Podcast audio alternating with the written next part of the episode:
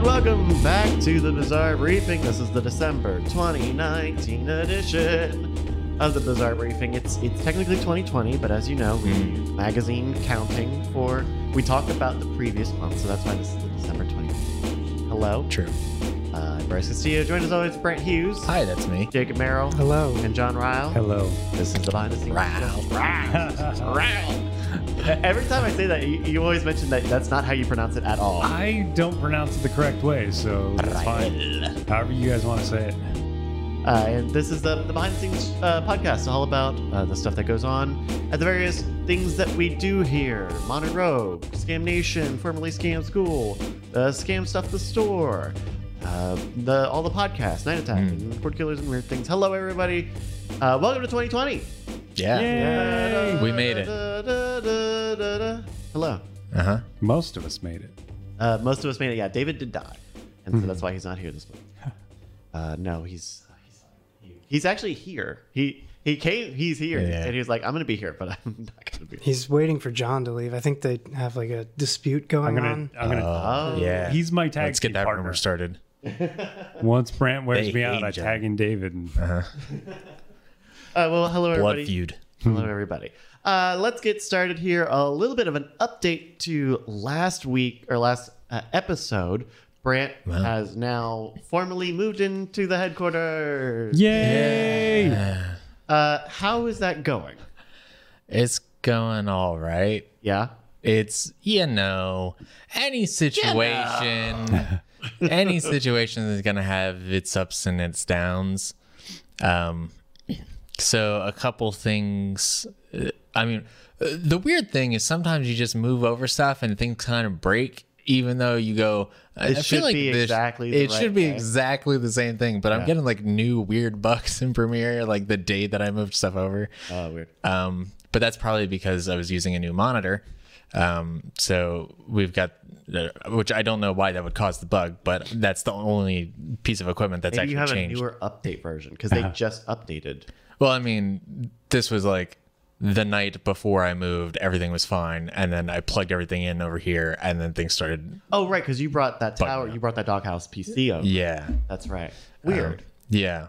Weird stuff. Um, but so I I consolidated down from two 1080 monitors to one 5K monitor. So 5K. Oh, I, yeah. I, I knew it was 4K.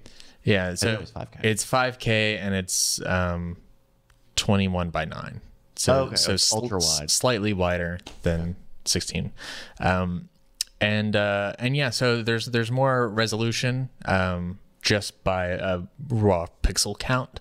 Um but you know you don't have the bezel and everything. And it's it's weird because i'm so used to like snapping programs to to sides of monitors and stuff and having clearly separated um you know like i'll be working on my right monitor and my left monitor will be spotify or youtube or netflix or whatever. Yeah.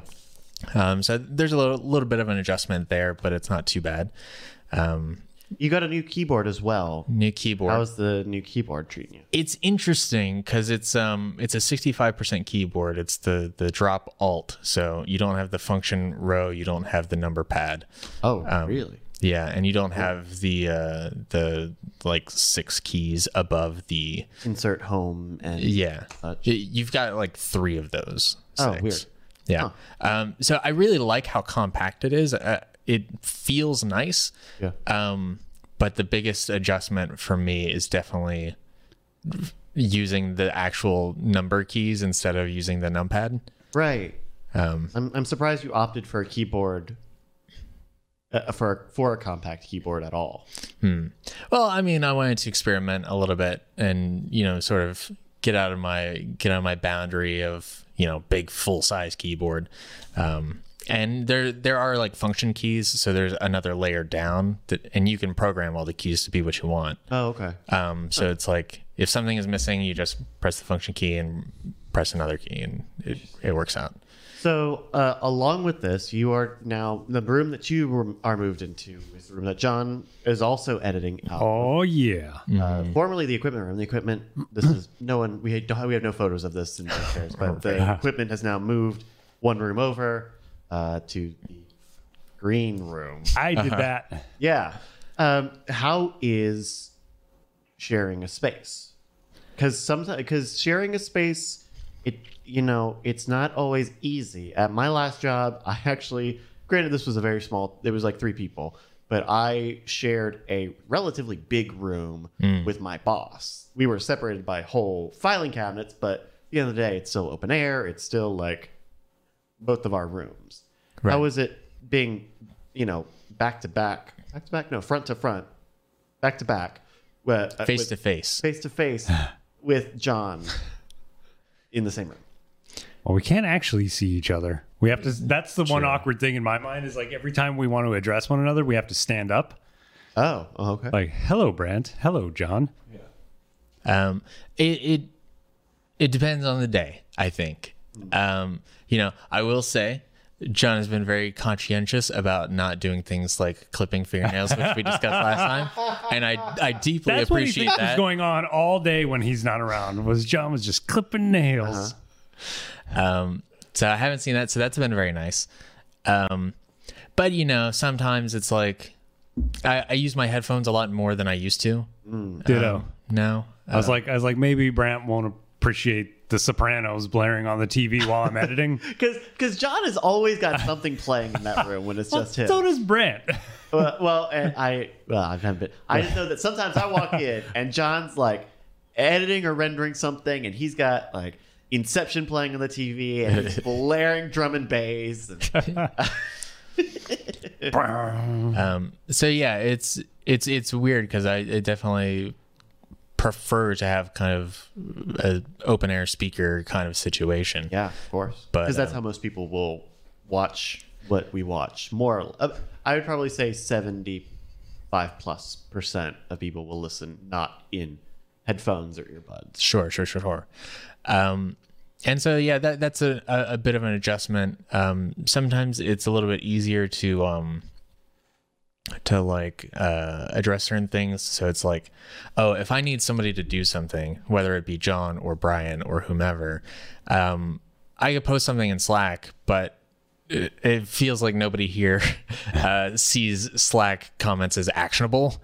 Um, but if I'm like here and I tell you to your face, it's a lot harder to it's a lot harder to ignore that.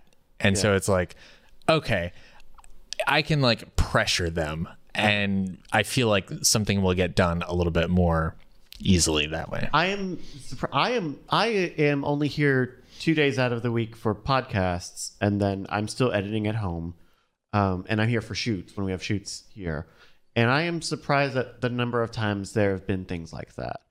Of just like like at, yesterday at the end of the podcast days, John and Brian and I were just kind of hanging out, which Brian and I have done for for just I mean we we do it occasionally, but now now that like HQ is kind of built out, we have been back to doing that a little bit of just like you know talking, chatting, getting getting to catch up with each other, and uh, little little stuff like that feel it, it feels like there is way more of that than I initially expected, even for me who is not here nearly as much. Hmm.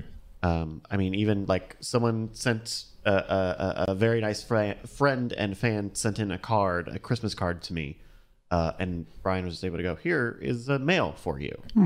Um, stuff like that, you know.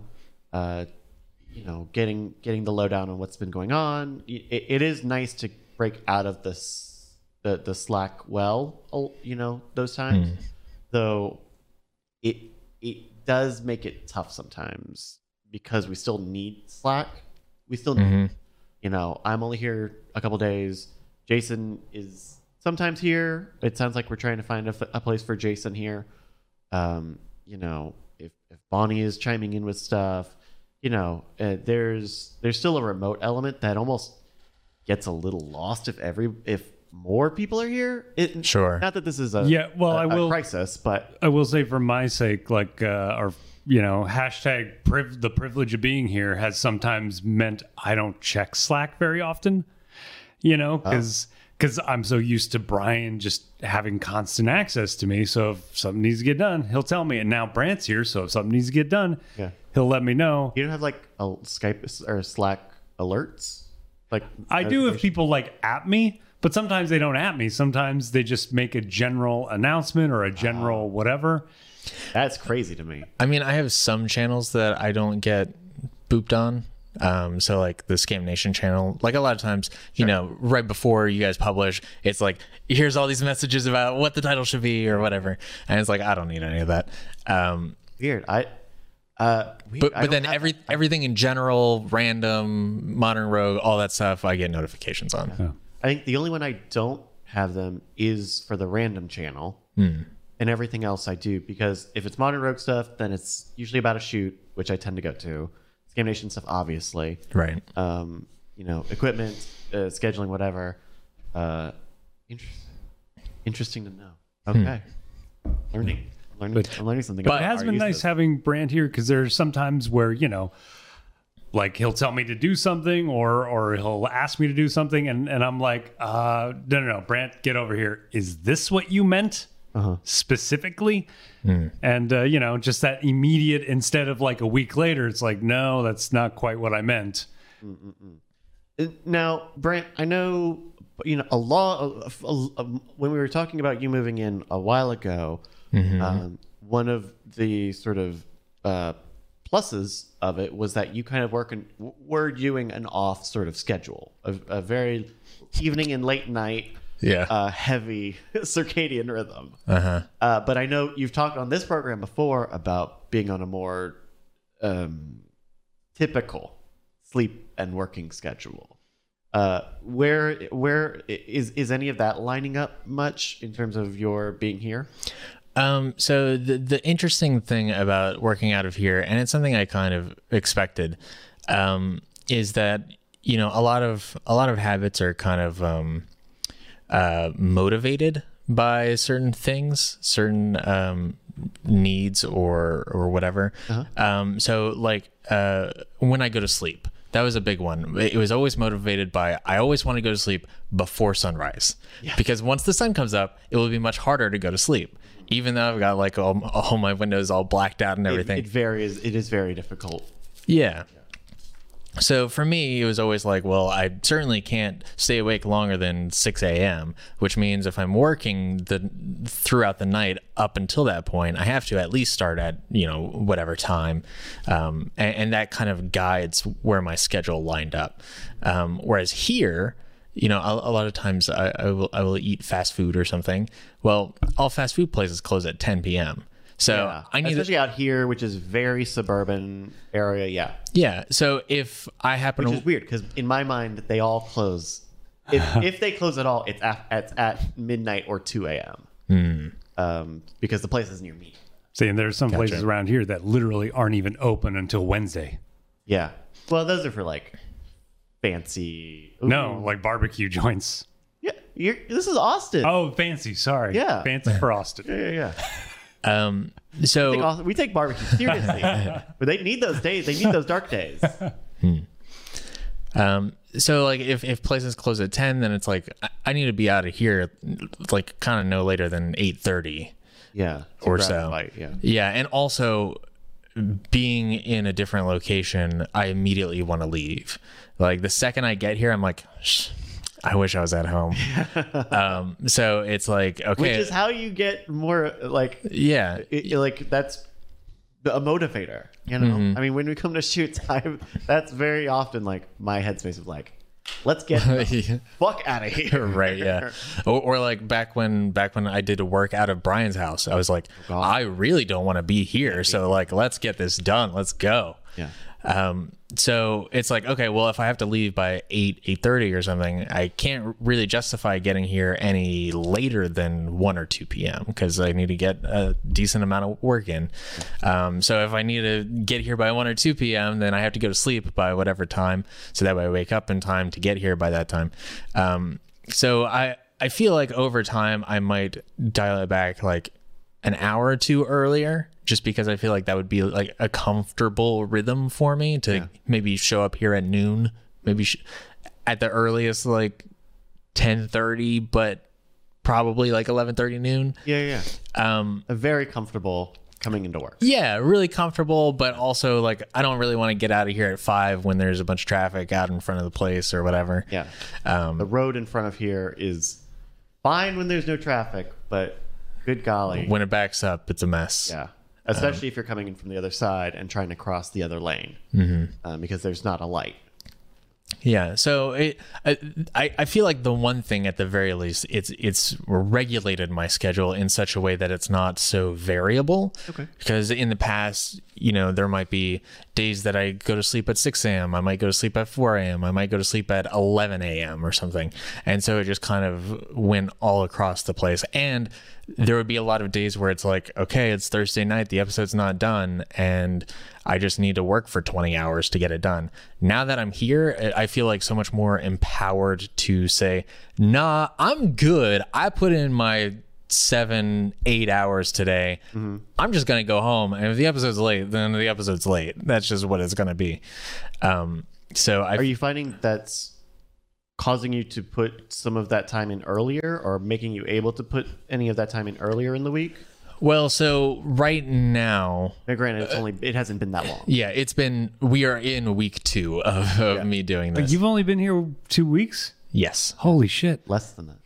Um, yeah. So uh, it, it it is it's tough to say because it's also like I used to have certain benchmarks or milestones in my week where I go, okay, Wednesday night I should be at this point in the edit.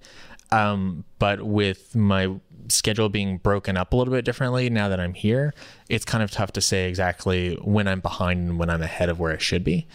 Um, but I do feel like I generally get more work done a little bit earlier being here.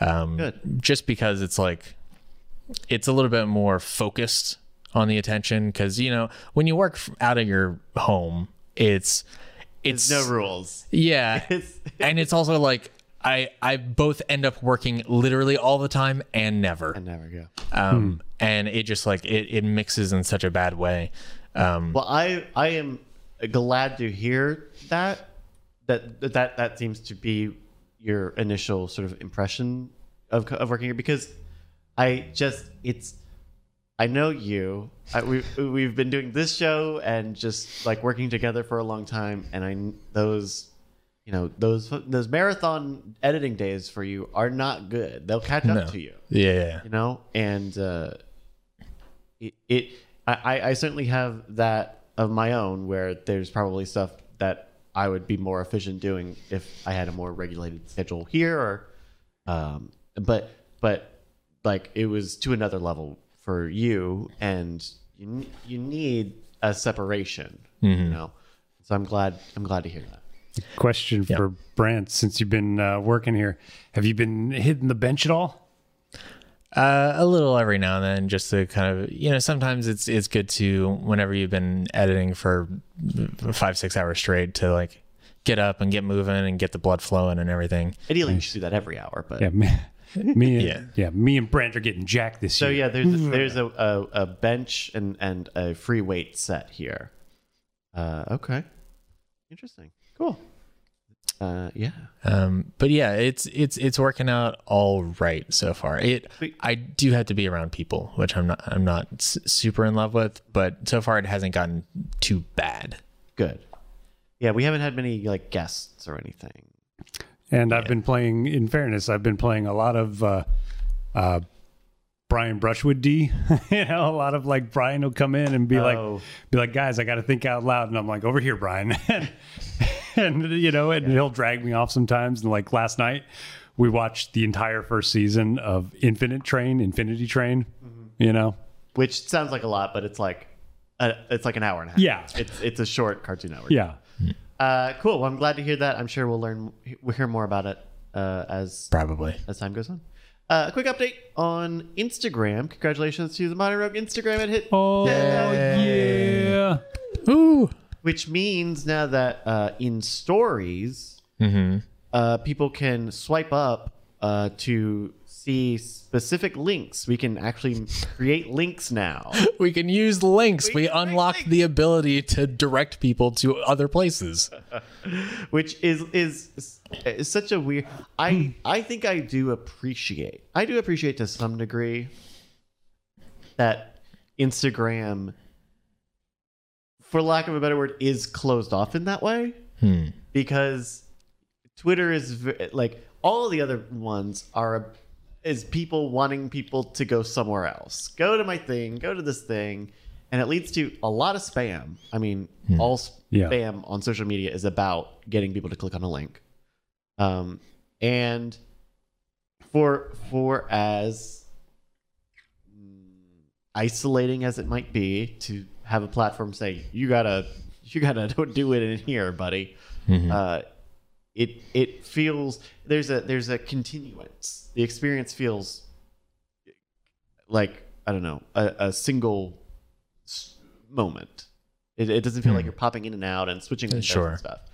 Um, so congratulations to Modern Rogue Show. Instagram.com slash Modern Rogue Show. Yeah. Yeah. So so far we've been I've been doing like um, um so far I've been doing little clips to uh, allow people to remember that new episodes are out and also things like first pass edits whenever we post something to Patreon. I want to have a little clip there just because a lot of times if you're not in the Patreon ecosystem, you, you, you never even hear about these things that we post there. Yeah. So just to give like a, a little snippet there, and then a lot of times, you know, I'll keep it 15 seconds or so, and I'll I'll post that to the YouTube stories as well. So Yeah, and not that we have any motivation to do this, uh, but because we hit 10,000 viewers, we can upload full size videos to the IGTV. But again, Oh. there's like no monetization system there, and so there's no reason to put the full episode on. Sure, sure, sure, sure. Uh, very cool. Uh, congratulations to Modern Rogue on Instagram. yeah, John, Yes. The uh, in the past month we've had another themed week.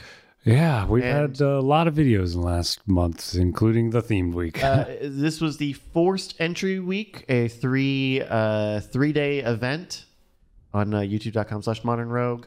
Uh, why don't you tell us just a little bit about it? Um, well, this, uh, I, I guess I'll speak more generally about the last couple months, which have been super busy because, frankly, a lot of sponsors have just been like, hey, can you do another video? Can you do another one? No, no, can you do another one? And Brian's like, John, John, John. And I'm like, okay. So I hit up my pipeline. I got my uh, editors and my audio guy all lined up. And we just started cranking them out, and that really helped for the three uh, the three videos in a row. Um, although, you know, in hindsight, there was a couple mistakes made. A Oh, couple really? mistakes. Yeah. There's one video where uh, we credit musician number one and musician number two. Oops. Uh, so that happened. Um, Seems but like there's uh, good SEO now for musician one. Yeah. finally getting their dues. Yeah. Uh, so, uh, but other than that, like uh, I, I am enjoying the pipeline system more and more to the point where now, like when I, now that we're back to kind of a normal speed and I have to do a full video by myself, I'm like, ah, I got to go through and trim out all the fat, all the stuff that's just kind of a, a waste of time for me to be looking at anyway. Sure.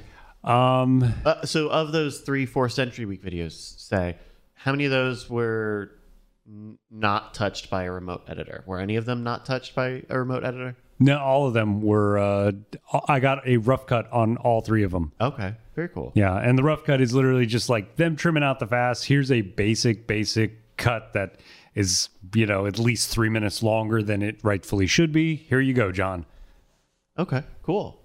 Uh, and actually, I'll talk a little bit more about that uh, when we get into Scam Nation. Oh yeah, you've uh, you've dipped uh, in a little bit as well. Yeah, a, a little bit, but uh, otherwise, like a, a pretty good, like in, terms of views, pretty good for a themed week. Yeah, Do themed week, are we- It, I know we've been we've done more themed weeks than we have in past years, and what we found, especially on really long ones, that they ended up having each individual video had lesser views.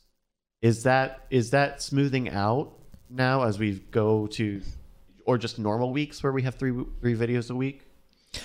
Uh, that's a good question. I'm, I'm not 100% sure. I feel like they do uh, dip compared to just normal performance, um, but maybe not quite as much as they would in previous times.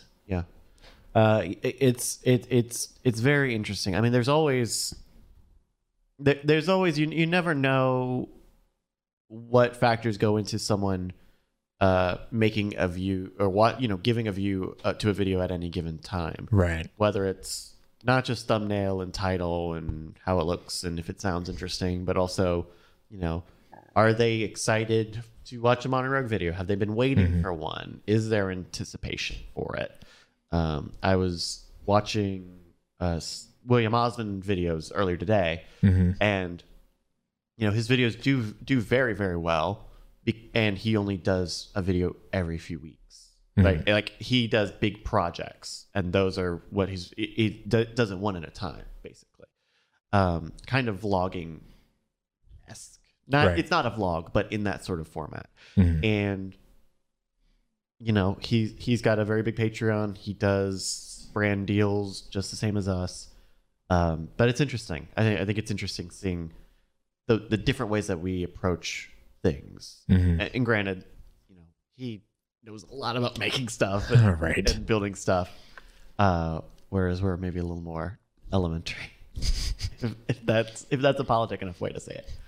Um, but yeah, so that's Forced Entry Week. Also, uh, Brandt, was this your video? Yes. So we had a, a, a fun video come out uh, within the past uh, past month on blacksmithing, making a Yeah, bottle opener. that's true. How Uh, was that? I know that there were some hardships putting Yeah, that video together. it It, was. Um, I mean, it was a very long video, and uh, it was like three hours. It took us to shoot three or four. hours? something like that. Although it was simplified a little bit because we only used two cameras.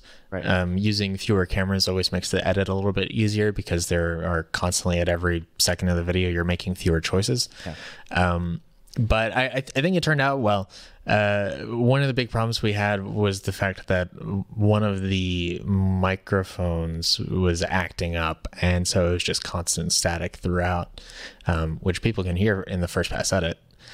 Uh, and uh, and yeah, so it, it kind of took some work to to get down to size and to not you know go deaf doing it. Um, but it kind of came together. I, I always like these videos that are really like focused on watching a craftsman do their thing. Um, we, we had that with the previous bladesmithing video Sure. and uh, and it always it always reminds me of Adam Savage one day builds, um, which I really love. It's just like it's just presented as is, and it's not like overly sh- showy. It's not Brian going wow every five seconds or whatever. It's just like watch him make the thing, and you intuitively understand what's happening as they make the thing. Yeah. Um, and th- this had a little bit more involved in it than the bladesmithing in so far as Brian and Jason made their own in parallel with with Jesse, our uh, blacksmith. Yeah. Um, but it was cool. It was it was it was cool. I, I really enjoyed it. Uh, yeah, to, to bring it back to the audio stuff. Uh, so that was a day where John was kind of caught uh, in an airport and couldn't make it to the shoot. Spirit Airlines, for the record. Spirit Airlines. Always a mistake. Spirit Airlines. always, a always mistake. a mistake. Oh, gee, for the record, one of their flight attendants literally said to my face, "Nobody forced you to buy a ticket with us." I believe it. Look, man, they're very cheap flights. Just stating the facts. and I'm sure like airport. No, we don't need to get into that. But uh, so we we were down John that day, and so we had Annalisa running audio. And I, I feel bad for Annalisa. We're trying to show Annalisa, who has been helping out. You've seen, you might have seen her around in different videos, some behind the scenes stuff. I know she was on some of the uh, the monthly Patreon uh, uh, video. right. The Jason. Monroe patron show. That's right. And uh, I, I felt I, I feel bad because a lot of the times when we've leaned on her to be doing audio, um, she's been put into positions where um, she doesn't know she she just doesn't have the she, she doesn't know when something needs to stop and be fixed or when there's an acceptable level of say static or crackling which is only a, a situation that we're in because our audio equipment yeah a lot of it is is like a decade old and been bumped around knocked around thrown around and stuff. Yeah, go look at that fight choreography first pass edit to watch them kick around those mic packs. right. And i um and, so i feel really bad because i i know i tend to do the audio stuff when it's when when it's not just a small shoot. And um uh it, it's it's I I just feel bad because a lot of the videos that we have very much had issues with have been ones where we've kind of needed her to be on on that and i can't i'm not I haven't. I, I, I don't want to set her up to fail, but I haven't been able to help be in a position to help her succeed. Right. well, yeah, I mean, our equipment just shouldn't be doing that anyways. Right. You know. Right. Um, and so that that feels unfortunate. I I, I had a similar thing um, with an episode that I'll, t- I'll talk about it later.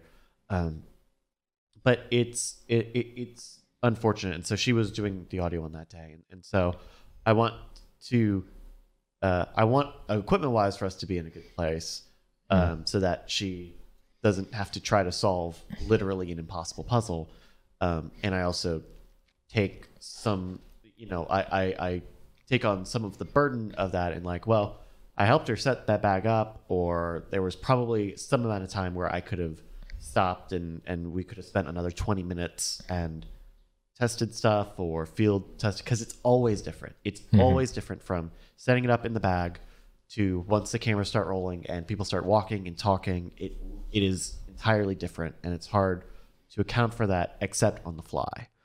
Um, and so um, hopefully we can we can address those two things. And we'll talk about those a little bit more a little later.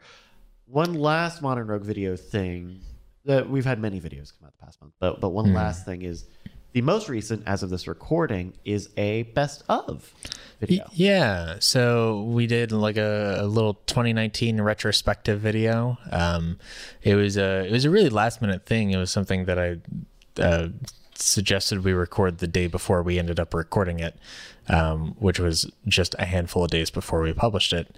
Um, and uh, it was it was it was a thing that I wanted to do for a couple of reasons. First and foremost, we, we've had this weird scheduling issue with one of the Deviant and Bobek videos, um, where we had footage that was on a computer, and then the computer got stolen.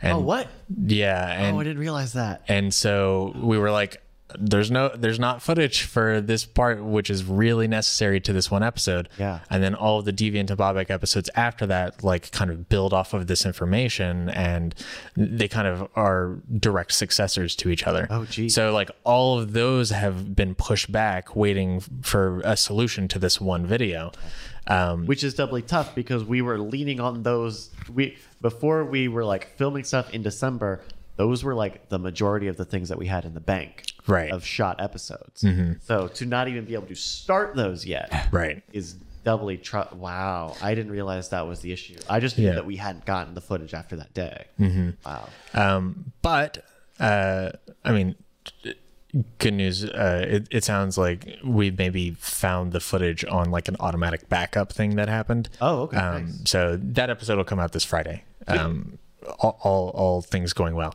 Um, so the 2019 retrospective was a little bit of biting for time of like, okay, we need to push out a little bit so that way um, Bobak can like get some equipment to recreate this footage and uh, and we need something to go into that Friday slot. Yeah. And uh, and I also really just kind of like the idea of you, you know sometimes we post so many videos that sometimes it's really easy to just remember the last five or something and be like and if those last five didn't really resonate with you you're kind of like man it's been a while since there's been a video that like really landed for me.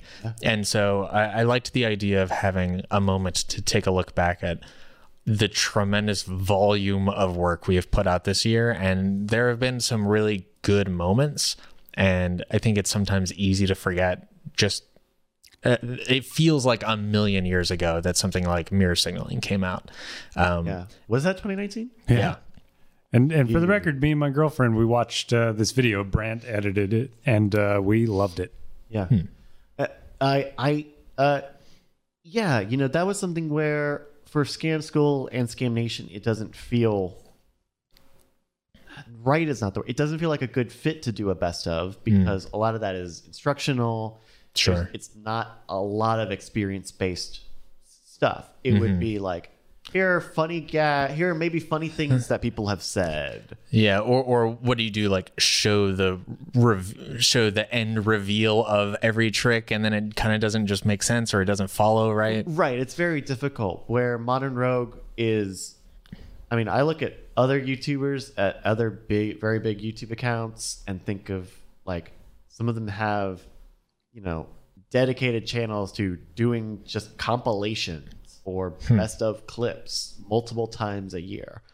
Um, and now with pod, with with YouTubers becoming podcasters on YouTube, then they have podcast channels, and then they have podcast clips channels. so you can just get sections of these long videos, but on a different channel, and then it, it's it's uh it, it's weird. I'm surprised we haven't hadn't done one before. I did the Yule log, the Modern Rogue Yule log, a few years ago as a hidden thing, as a secret hidden thing for a code for a behind the scam video.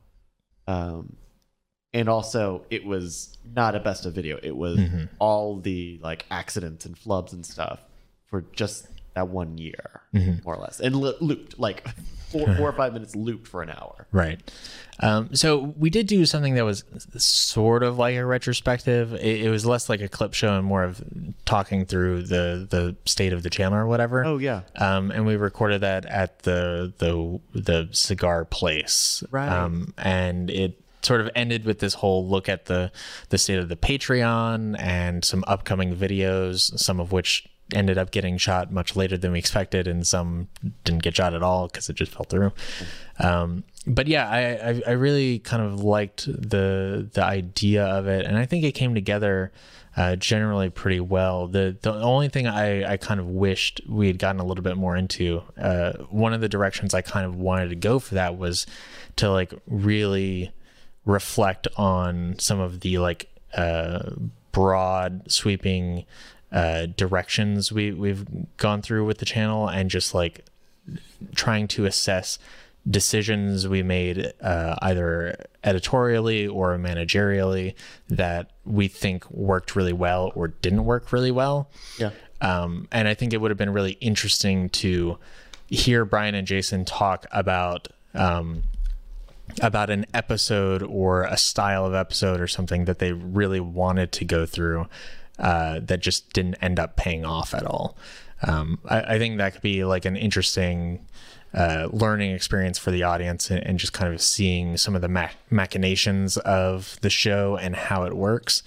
Um, and I, I think they sort of relied really heavily on me to tell them what to say, which, which I can't really do for things that they think worked or didn't work. So I kind of I gave them a bunch of stats and a bunch of like here are moments from the show and here things like that. Which is tough because that video, like you mentioned, came out very quickly Right. from the conception stage. So Mm-hmm. I think if you gave them, if they had more days to think about it and be like, oh yeah, this I can go and look and you know pick and choose. That I think that experience would be different. I- also think now that we have done one, the next one will be much easier to like build off of and for them to understand kind of what that sort of thing is. Uh, and I I really also liked the idea of this being something that people could look forward to at the end of the year where it's like, hell yeah, I get to see like all of my favorite moments that happened throughout the year um, in, in a really concise bundle. And, uh, and it just sort of feels like a, a community togetherness sort of thing. Yeah, very cool. Did you come up with the title for it? Uh, no, Brian I, did. I appreciate the ballsiness of doubting the audience in the title. I'm very. There is, like I mentioned, there are so many best of uh, formats on YouTube, or so many channels that do it that not just calling it Modern Rogue the best of 2019 seems like a huge whiff. seems very like the wrong thing to go with. Uh, there, there are also some early iterations because I, I feel like I've been very strongly blocked out of having any kind of uh, control in what the titles can be. Oh, really? um, and it has been that way for most of the year. Um, but he did run a couple of ideas by me uh, early on, and like one of them was like um, kind of similar to that title, but it specifically called out the 300,000 subscribers that we got this year, and I was like. Those are probably the people who have seen these moments the most because they showed up watching those moments. Uh-huh. Um, That, and also, 300,000 is a weird number. yeah, it's it- not it's not a bad number, but it's not it's not a million, and it's also not a hundred thousand. Uh-huh. It, it feels a weird a weird. Well, also it sort of reminded me of the the one of the radio videos we did. The, how that many was people like are allowed to Two point seven million or something, and it's like that number never surfaces anywhere in the video, and some people are like. I literally cannot figure out where you got that number from, and it's never explained, so it's just really confusing. Yeah. Uh, that that seems like it's just it's crazy to me that it doesn't say best of 2019 on the thing and the title doesn't say best of 2019.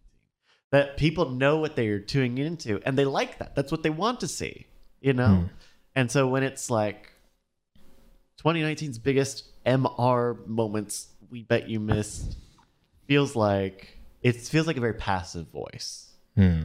If or no, I, I take that back because that's not true. It is active voice, I think, but it feels very like removed. Like I, I get in this headspace a little bit when thinking of like the modern or sorry the scam nation descriptions where like I I don't say I don't use the first person voice very much. I say Brian is joined with these people to do this thing uh, because it's not Brian writing it, and I don't Right. think anyone has the expecta- expectation of Brian writing it.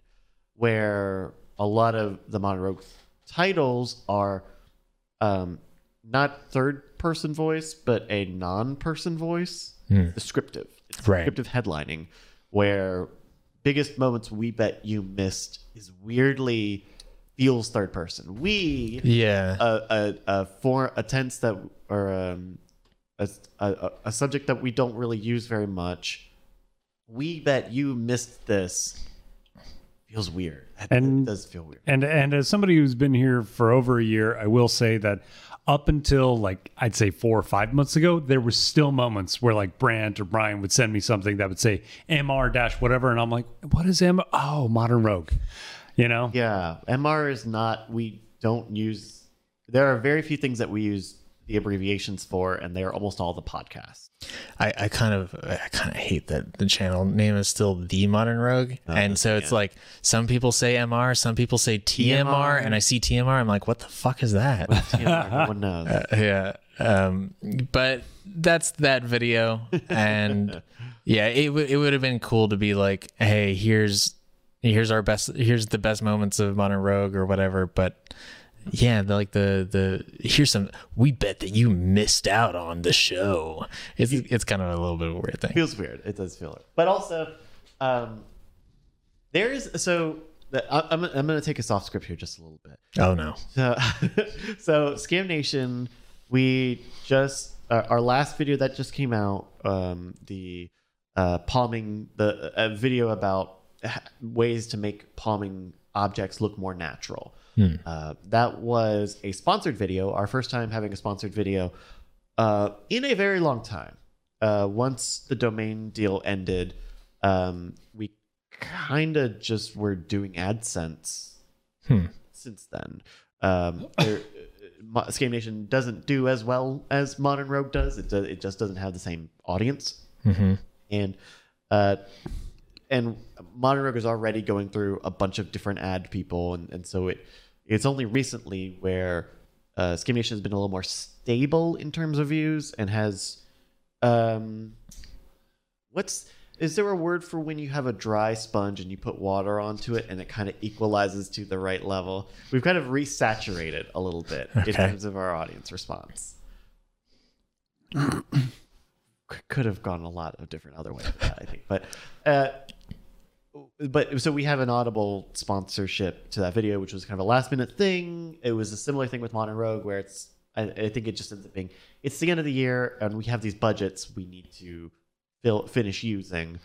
Um, and uh, there's there was a number that we uh, softly believed that they wanted that video to hit and it didn't hit that video or it didn't hit that number initially and one of the things i know especially just from hearing brian talk about it is when you change the title of a video in youtube after the fact youtube will actively reserve that video to a select number of people just because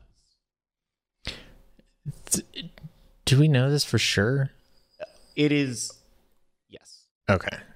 Because that also sounds like my uncle works at Nintendo, No, and I know this cool cheat code. Right. There there is we I I've seen I've seen the documents. No, I, we've seen statistics of this where it's like the title was changed on X day, and you can definitely see a little jump in terms of it.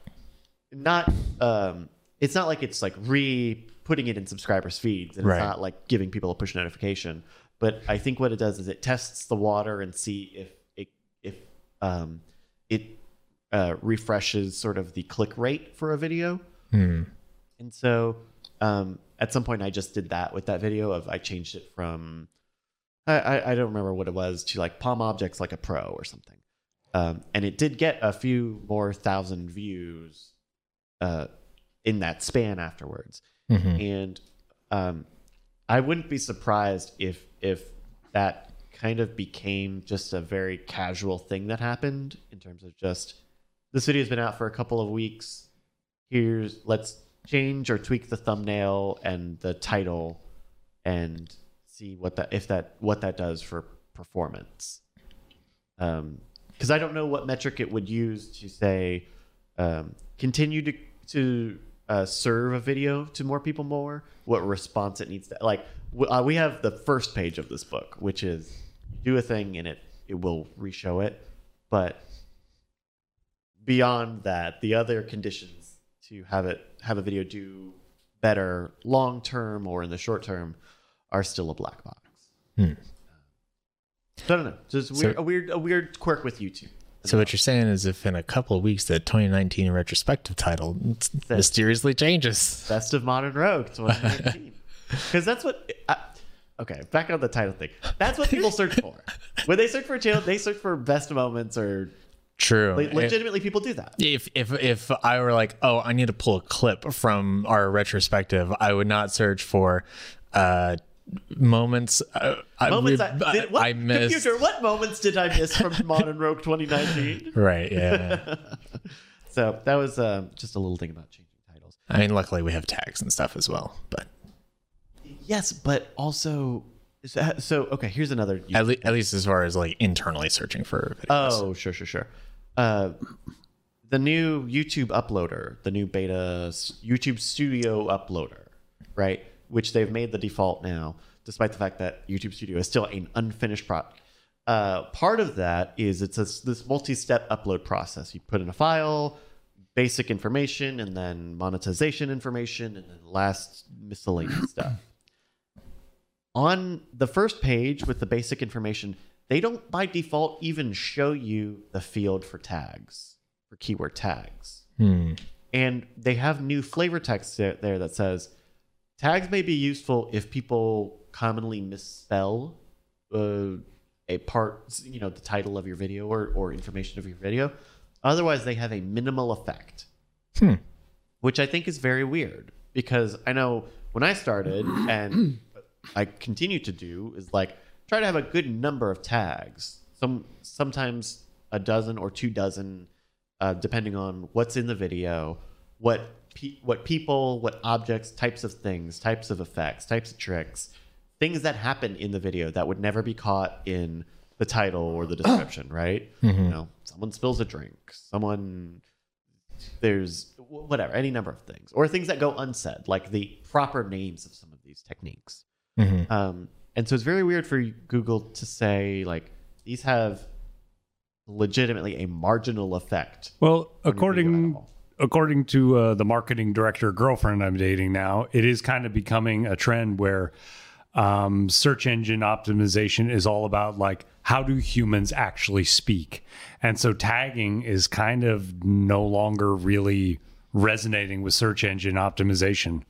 but it, yeah but uh, that's also why we have descriptions right I- I I don't put tags in for stuff that people would say necessarily, but I put tags in for stuff people might look for, or if people are looking for a specific moment, uh, like I mentioned, that we would never put in the. Why would we ever say, "Oh, there was a fail in this video" or something? Mhm. Um, and it's like an innocuous thing, but. I know in my head there have been times when I've searched for stuff and it's like, oh, I know one of our friends was in this video. Maybe I can try searching for their name. Or this was a video about matchsticks, but it never made it into the title or the description. So it's very, very difficult to look for it. um, I just think it's I, I just think that's weird. to Surface that information like that.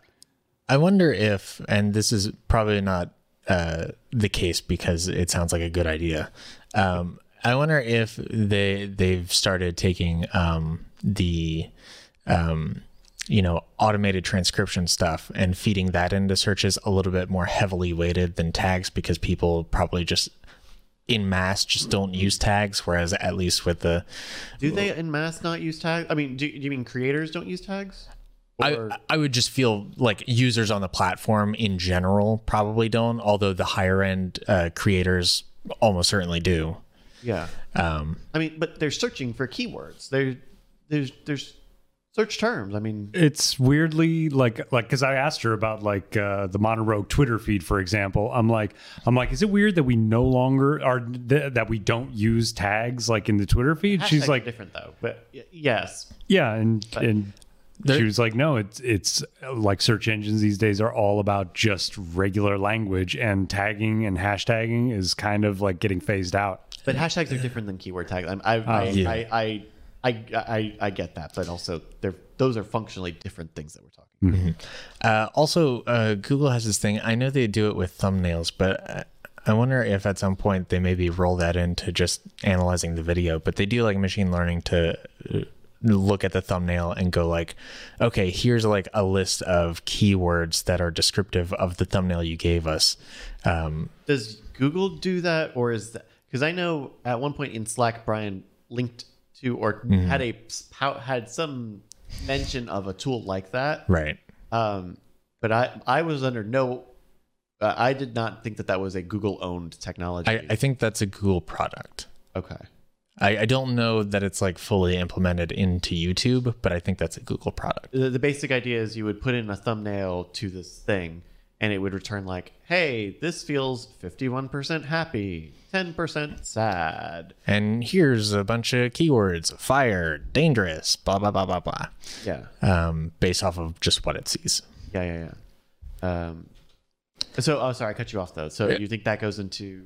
Yeah, I just wonder if that's also some variable in there that sort of um, gives creator attributed tags a little bit less weight. Um, Weird. It's just weird. also, with YouTube, I wouldn't be surprised if they're like, yeah, we're just getting rid of it because I don't know. I also think that none of it factors in. I think I know that there's there's the black box algorithm and it the the algorithm is a thing and it does do things on its own occasionally. But big data is not about um, you know a lot of metadata and trying to curate stuff. It's about what do people watch? What do they watch after that? And you do that 30,000 times a second and you build paths, right? I mean, there's all this talk of like, uh, when there was all the talk of like the pedophilia rings on YouTube of people just watching all these videos of these home videos of, of families and kids. It's because they would click on one video and those people had also clicked on other videos. And so YouTube saw a connection between those videos and then they link it starts surfacing one next to the other and it creates these paths. It makes like little dirt paths in the road uh, that, by their very nature of existing, get stronger and stronger and stronger over time. Strands. That's right. YouTube is a strand game, but but that's not unique or new to YouTube. Every every recommendation engine works that exact same way. If it's iTunes telling you you might like other music like this, uh, if it's if it or spot you know spot, any music thing at all, uh, you know movies reviews like all of that is just based off of what do people who make their own connections between things what are those seeds of data and what are the trends between those seeds? I mean at, at a fundamental level it's that. It's not like pandora you know where someone has to sit down and say oh this is a four on the floor techno song. This is a this is a country song by Jewel you know? Um, it's it doesn't think that way. It just looks at these patterns um, weird I just want them to let me search through my captions. I want me. I, I want to be able to like type into the search box, uh, doing something right counter, and then it finds the episode where they say very specifically that because it's just all the data's right there. Yeah. That'd be nice. Would have made the retrospective a lot easier. So we were talking earlier about audio equipment um, and audio snafus, more or less. We got um, within the last, I think maybe at the time of the last episode we recorded it, we had just gotten, Yeah. and we're just on the verge of breaking first set of uh, Rode Link wireless transmission uh, uh, um, microphones, wireless mics, basically. And now that we've had them for a little while and used them, I have really dug this thing. Yeah. Now that we have one that works. When we have one that works, uh, it, it it is um, uh, it, it- it's it's weird. I think it works very well. We haven't the. I, I I'm not like in a mindset that we need to test it anymore, but I so know, would you be on board with getting a second one? yeah, I have been for a couple weeks now. Oh, okay. Yeah. Um, but um, with with the, the old packs that we have, which are older and and are also a an industry standard pack and more expensive because of that. Yeah. Um, uh, because we have to like troubleshoot them, there's a lot of like doing a lot of advanced stuff with them to try to troubleshoot them. Where these new wireless packs are very simply built, do not have a lot of features or, or options by design, um, and so I'm I'm that's the only thing that makes me go like, well, if these mess up, I don't know what I would do about it. I don't have any button that I would hit and say, you know, let's try a different band because I because it is it does that itself. You know, it finds it, the channel bands by itself. Uh, it finds backups. It does all of these things. So that that's that's a weird thing of the simplicity of it. Uh, but I like it. You know, they're a new microphone pack, so they work like a new microphone pack. should. The only other weird thing about it is that it's it's pretty big. It is pretty big compared to the previous ones. Uh, it, it's probably what an inch and a half taller. Uh, it's a little more thicksome, and that's because uh, instead of having an external floppy antenna, it is all a built-in antenna. antenna. And it's made of plastic instead of metal, like the previous Sennheisers that we have are. Um, and so I wonder about durability, Sure. but that's that would happen regardless. So um, we'll see. Yeah, I would like to get one or two more pairs of them. Um, I think I would be ready to to make the campaign to. I've already wanted to replace our existing mic pack system, so I I am on board, counselor, for uh, uh, trying to move the whole thing. Let's do it. Have uh, have any of us edited a video that used those mic packs yet? I feel like I have not. Not yet. Question: Have we used? Uh, we've used them for some Scam Nation stuff, some easy Scam Nation stuff, like the the palming objects. I believe, I believe it used that, um, and so I have edited that. I've used them on a couple ads. We've used them a lot on ads and billboards and stuff. Hmm. We've been using them on shoots. Uh, I mean, the the Pepper and Patty video Oh, just went up. okay. Obviously had Oh, okay. that. Um, yeah, it's it's it's it seems it seems nice. Ha- have you guys ended up using them on ad shoots or anything where I've not been there? Um, I have on a, on an ad, but It, it's it's really easy to set up. yeah, really easy to set up, and it either works or it doesn't. It's not like staticky. It's, there's never going to be any like weird interference. It's it's a digital signal instead of an analog um, audio signal, and so if it doesn't connect, then it will just blank out. So that's one thing I am possibly concerned about. I mean, we always try to have someone monitoring audio visually as well as audibly, mm-hmm. so you would be able to see that presumably if someone drops out in that way, mm, right? But then if it's a little bit and there's a lot of noise and maybe it keeps then you know uh, hopefully that's not an issue.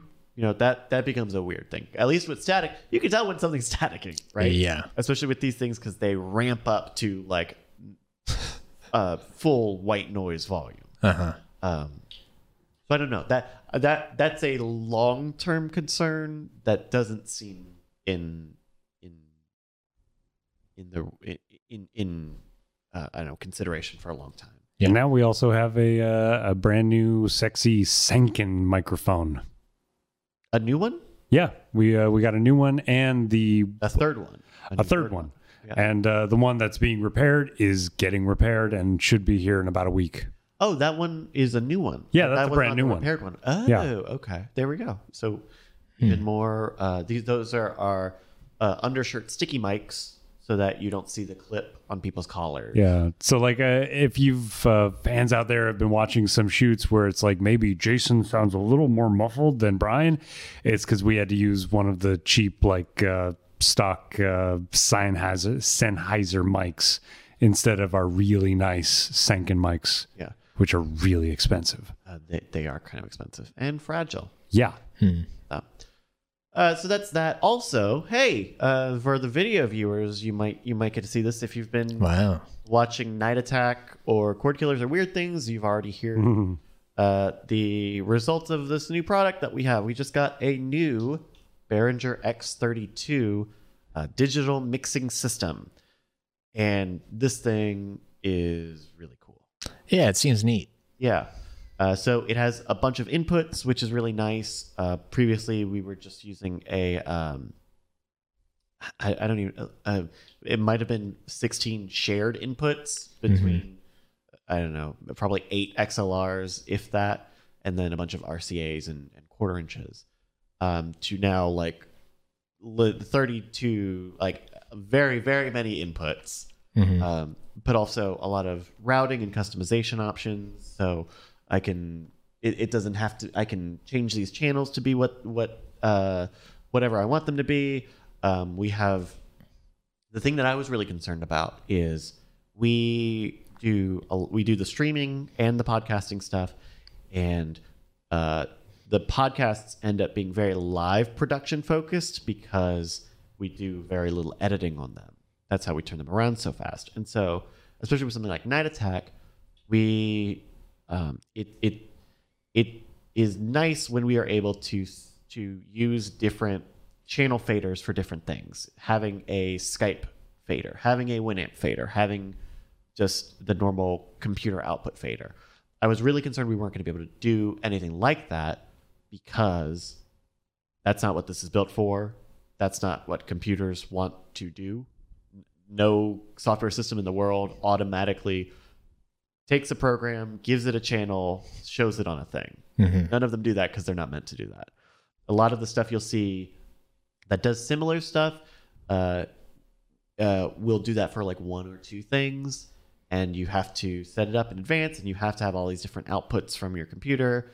Um, but using uh, ASIO, different uh, uh, an ASIO for all setup, and a, a VoiceMeeter, which is a really good um, donation where uh, com- uh, uh, in computer mixer, uh, we are able to uh, replicate replicate that manually to a certain degree. So we can have um, specifically channels for Skype. Skype goes to its own thing.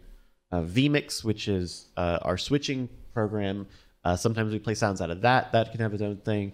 Uh, Winamp, we can really whip the, llama, the llama's ass on its own channel and have a separate channel for all the catch-all, all the other audio stuff. And I got to So- say, you showed me pictures of that before it came. Yeah. I was like, oh, cool. Like little uh, lap uh, sort of. Uh, nope. It is a It is- beast.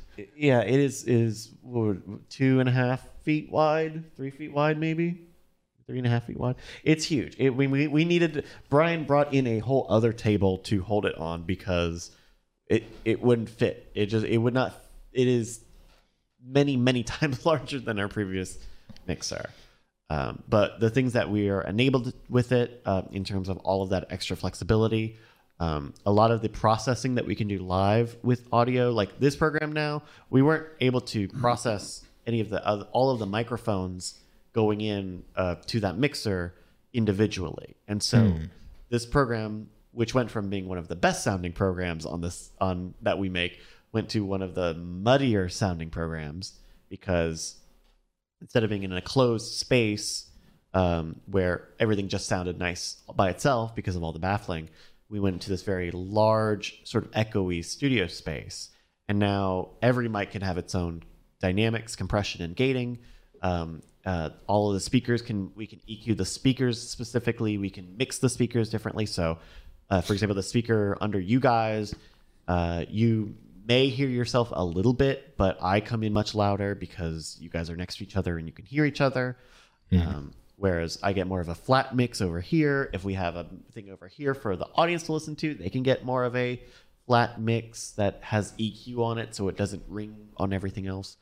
Um, uh, I it was a it was a big purchase.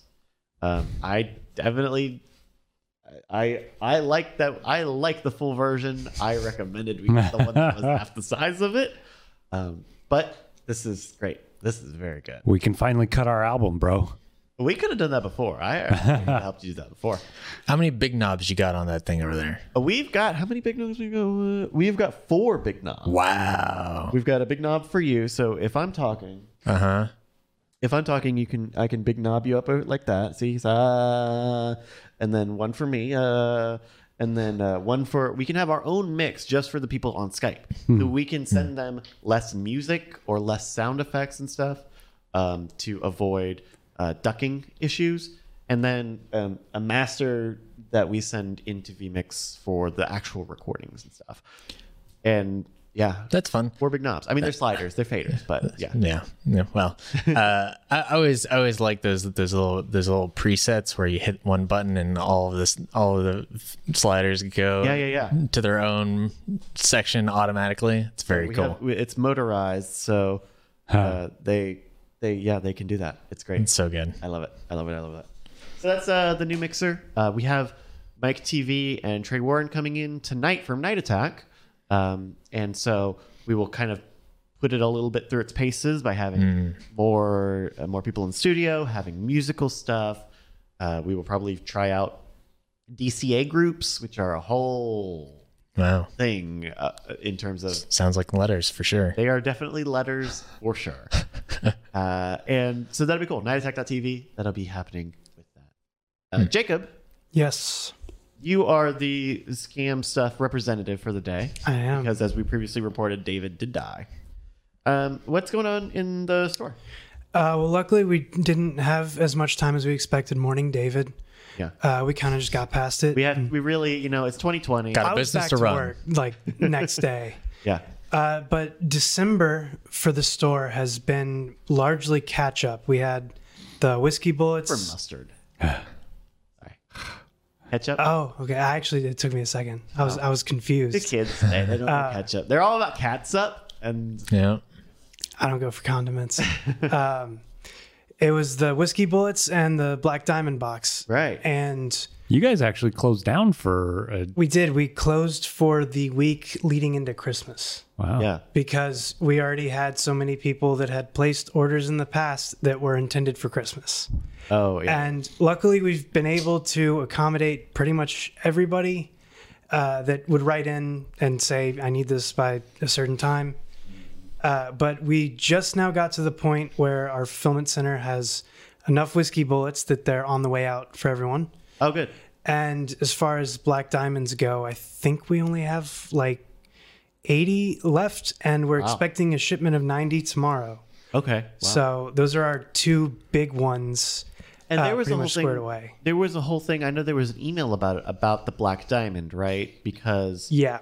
there are yield issues. So these are handmade puzzle boxes, Yes. and the black diamond itself is a very has a very specific margin of error when it comes to making them. Um, and so, has the price already gone up on the black diamond, or will it? Do you know if it's that's yet to happen? Um, I think the current price is where it's expected to be. Okay. Uh, but I also think they're going to be more limited than most boxes. So these will at some point get to a day where, uh, like, we'll not? have to change the page to like this is the last of it. If it says sold out and you haven't gotten one yet, we can't really do much else. Yeah. Basically, he would make the boxes, and if they didn't fit or if they weren't right, he had to throw them away.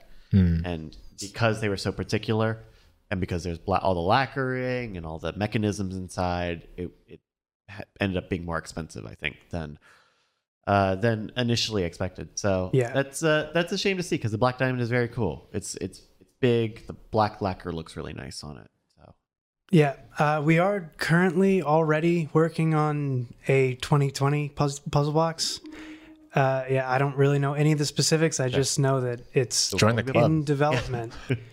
uh, it'll cool. happen eventually. yeah, very cool. Uh, that's the the we're but now we're in the haze of January. We can break down the code of the year of scam stuff. In the fall, uh, when we say there's a thing that we're doing that we do every fall, and we're doing another one of those, it usually means we're working on a new puzzle box. And so uh, uh, that's what that means. Hmm. Okay. That's been the segment. Thank you very much for enjoying the segment. So- Good TED talk. Uh, any other store updates? I know David, the last episode teased, um, teased more more products coming out, but I'm Yeah. Yeah. What are the SS updates that people may have missed out on this year? Well, I don't. I I wasn't here last prob- month. I don't hopefully know. they're still gone. Hopefully they're Yeah. still not around. Uh, we do have one main new product that is uh, like we actually already have them. oh, okay, very cool. Uh, I don't know if David said what it is yet, or whether or not I can say what it is. Uh, if you don't know, then probably hold off. So, yeah, David, but- David's always he was always a little a little tight lipped about new products. yeah, I mean, what is he gonna do? Come back out of the grave? right. we've, Oh, that's we've right. He's got that. a He's, oh, screw that guy.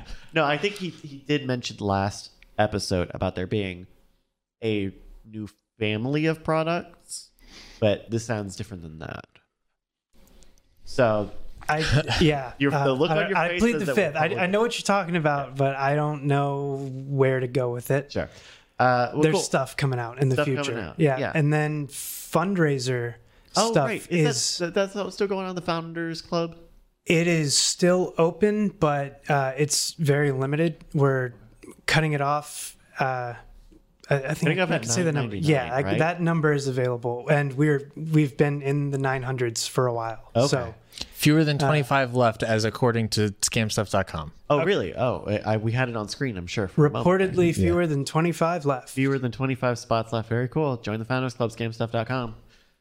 Uh, one day we'll have to close it down. Yeah. One day. One day we'll get founded. I imagine we'll get to 9.99 and Brian will say, "Well, but someone's going to want to be 1,000." Yeah. and then and then it'll be, "But we just got a thousand of them." Uh-huh. We get it. so, uh, very cool. Thank you for the store update. Yeah, and it, it is also still open for people if like they pledged fifty and they want to be in the hundred dollar tier. Oh, they want to bump up. Uh, yeah, because that doesn't add a new space. gotcha. Uh, like that, it would still be the same number of people. if they were at 50, do they buy another 50 or do they just email you and figure it out? Uh, typically, they buy another fifty. Okay. Uh, a lot of people will leave a note of like, "This is my second fifty dollar," but Oh, gotcha. uh, I just use Google Sheets and uh, I have like all the emails, Yeah. and uh, I'll put Please like do not hack our Google account. put the newest one. Okay, so I make sure that there are no duplicates of like if just this a public already sheet. showed up. Uh, so a lot of them I have to catch, but if people leave notes, then that also helps. Awesome. Very cool. Yeah. Scamstuff.com. I got a little bit of an update on Scam Nation. It has been a little quiet because um, as as we rounded out 2019, we did we had a handful of shoots, uh, but we kind of ran low near the end of December, and it's January, and we're still pretty low on on episodes. We did do uh, uh, most recently the uh, the palming objects video, uh, which you can see now from December 26th. That was a uh, neat one to shoot um, because it was just me and Brian in this the the common room area of the HQ shooting this. Uh, it took us a long time to shoot it uh, because we did a lot of B-roll footage and it was a lot of Brian figuring out how to do a talking to the camera bit, um, which I think he's still I think he's still a little uncomfortable with, uh, uh, frankly, because he because he, he's he's conversational, right? He, he's he's all, almost always like talking to someone else, um, and I think it I think it's still it's it's still an adjustment. We didn't do very many talking to camera videos in 2019. And also, like, for the last 10 years, he's been like so adamant about telling guests that cameras don't exist. Yes. Um, but then talking to being the one to make the talking to camera joke. Right. Yeah. Yeah. And so I think I think there, there's also probably some of like that just habit ingrained in him that is hard for him to break. Yeah. Uh, but the, the this palming video was fun to eh, you know cut up really relatively quickly. It was it reminded me a lot of like behind the scam videos because it's it was also him talking to camera and finding the good take and plopping in b-roll where need be uh, relatively simple the uh, funny funny um, i don't know behind the scenes thing so very early on when he sets up the challenge uh, it, it goes to the six up where you see the different hands and the different uh, uh, uh, the different objects and all the text on screen and you, you see in premiere it's like you know one or two you know video layers and then for that one four second shot Which it's is like eight. layers Uh-huh. because everything has to be its own thing and then the new text tool in premiere that i don't like uh, uh, uh, ended up Oh. It, the text tool has was introduced like three years ago. So Many I'm like ago. I'm like new text tool. right and it's like, oh, Oh, yeah. right. Did we put that? Bryce? Did we put that on the schedule? You upgraded. So l- well, let me talk about why we got it. So that's pretty much all I have to say about the palming episode. So the reason uh, that I recently updated to Adobe Premiere 2020 from my From 1992 to Adobe Premiere. from my 2017.1 version was because uh, I took a week. So the week before I went home for vacation for a few days, we were like Justin was in town, and we were shoot. We shot like four, three episodes of Night Attack in that in that three day span, and went and filmed a bunch of other stuff um, that will probably never see the light of day, and or will not publicly be seen. And uh, we were very, we knew it would be taxing. So I asked John and I got plugged into the remote editor pipeline thing and uh, had uh, the episode, the, the, the riddle, the, the 200 year, can you solve this 200 year old riddle puzzle? Uh, was rough cut by uh, a remote editor. Matt David. Matt David did that, and uh, that one ended up the so it was that I picked that episode for him because there was not going to be a lot of graphics for him to do. He wouldn't have to draw out a puzzle and do lines and all sorts of stuff. Also, relatively short shoot. I mean, I think uh, shooting that episode was probably 15 minutes or so. Uh, uh, very short to do because it was a very simple puzzle. It was not even like a teaching thing. It's just a riddle, and once you know the riddle, you know the riddle. Right. Um, and so uh, Matt did a very good job, uh, you know, doing a rough cut, uh, giving me, you know, cues for like, hey, you could probably do a title here or something. Um, uh, but that was one of the episodes where uh, Annalisa was was running audio, and the audio was was was pretty rough for a lot of it. So there there are two there are two shots that you can hear uh, while Brian is reading out the puzzle. Um, if you if you listen like on headphones, you can hear the difference because the uh, the room tone is different based on just the different outdoors. Outdoors at Moon Tower versus outdoors here, it still sounds really different. yeah. Um, uh, so some of there are two of these stanzas that I think are are ADR, um, and um, uh, uh, it did a very good job. He turned it around really quickly, which you know was good. Uh, I think by knowing how you guys kind of do modern rogue, he was in a good spot to be like, okay, multi-camera stuff. Yeah, trim out the fat. Here's the rough. You know, with some notes. Though uh, I think next time I'll I'll let him know. So we don't do first pass edits or anything like that for Scam Nation because Oh. a lot of stopping and starting and flubbing, and it's not really. It's not like there's anything really you're missing when out of a cut, and so the way he organizes stuff is a little is is probably Nest and nest and nest. a little too nested for my tastes. Um, but but otherwise, like he, he did a, a really good job, and it really helped me uh, for that week to be able to just say like, please go do this, and I will look at it and I will finish it up. Um, though cleaning up the audio took a lot of extra time. Uh, adding in a little bit of graphics, the four line text that comes in, uh, building that out took a little bit of time. Though using um, uh, essential graphics was easy to do. Uh, if you guys don't do that, you're crazy because I know you guys have so many graphics on Modern Rogue. Um, but it's easy to just make a little thing and say here are four lines, and in in After Effects you say okay, uh, let uh, let people edit this thing and this thing and this thing and this thing, and so in Premiere you can just that's where you can just put the text and it will treat it as source text uh, in an After Effects thing. Uh, it, it is it is really helpful and it saved a bunch of time so that I wasn't building like 12 different comps in After Effects and bringing in all these comps. I could just have uh, essential graphics in Premiere and do the text stuff there because it's all the same, or it, it which they were treated all the same. Um, so that was that. Uh, oh, essential sound using essential sound in Premiere. I've talked with you guys a little bit Yeah. about it. Pretty pretty good. Like pretty good to very quickly like do some dynamics and compression on stuff after you go in and like uh, cut or re- gain reduce non-speaking parts. Uh, pretty pretty good way to tr- sort of flatly treat everything all at once. Uh, I'd say if you if you haven't tried it out um, or for like a short video, try give it a try. Essential Graphics Premiere. Uh, it's a good thing. I think that's a good thing. Mm, okay. But I think I had that in 2017. I did have it in 2017. Just, Yeah. just so so full circle, you yeah. had to upgrade. so I upgraded to 2020 because Matt, uh, uh, Matt, David. David, David. Matthew David, for the record. Apparently, I'm the only one on earth who calls him Matt. Oh. Which he doesn't mind, but he goes by Matthew. I see, I see. Hmm. Uh, So David, My mistake. David, David uh, it uses 2020 or stays up to date, and so uh, I couldn't read the file that he sent me. And because we use multicam, which is not a part of the XML standard, he could not just send me an XML export of cuts like you would if you were going between Premiere and Final Cut. Uh, so I bit the bullet and I'm yes. I tried to high five him for that, and he left me hanging. Absolutely, I did. That fucked up my week. So here's the other thing. Here's the other thing.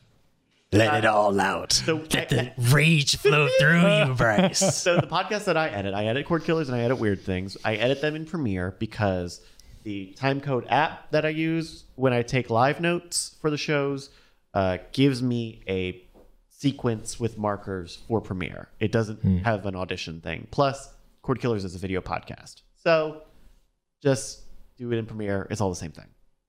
Uh, but that meant updating those template files. And uh, on mondays when we do all the all the podcasts and i publish them uh, there's a point at the end of the day after i've done the edits and i'm just rendering for like two hours two and a half hours. Just render out all the different versions and put them out.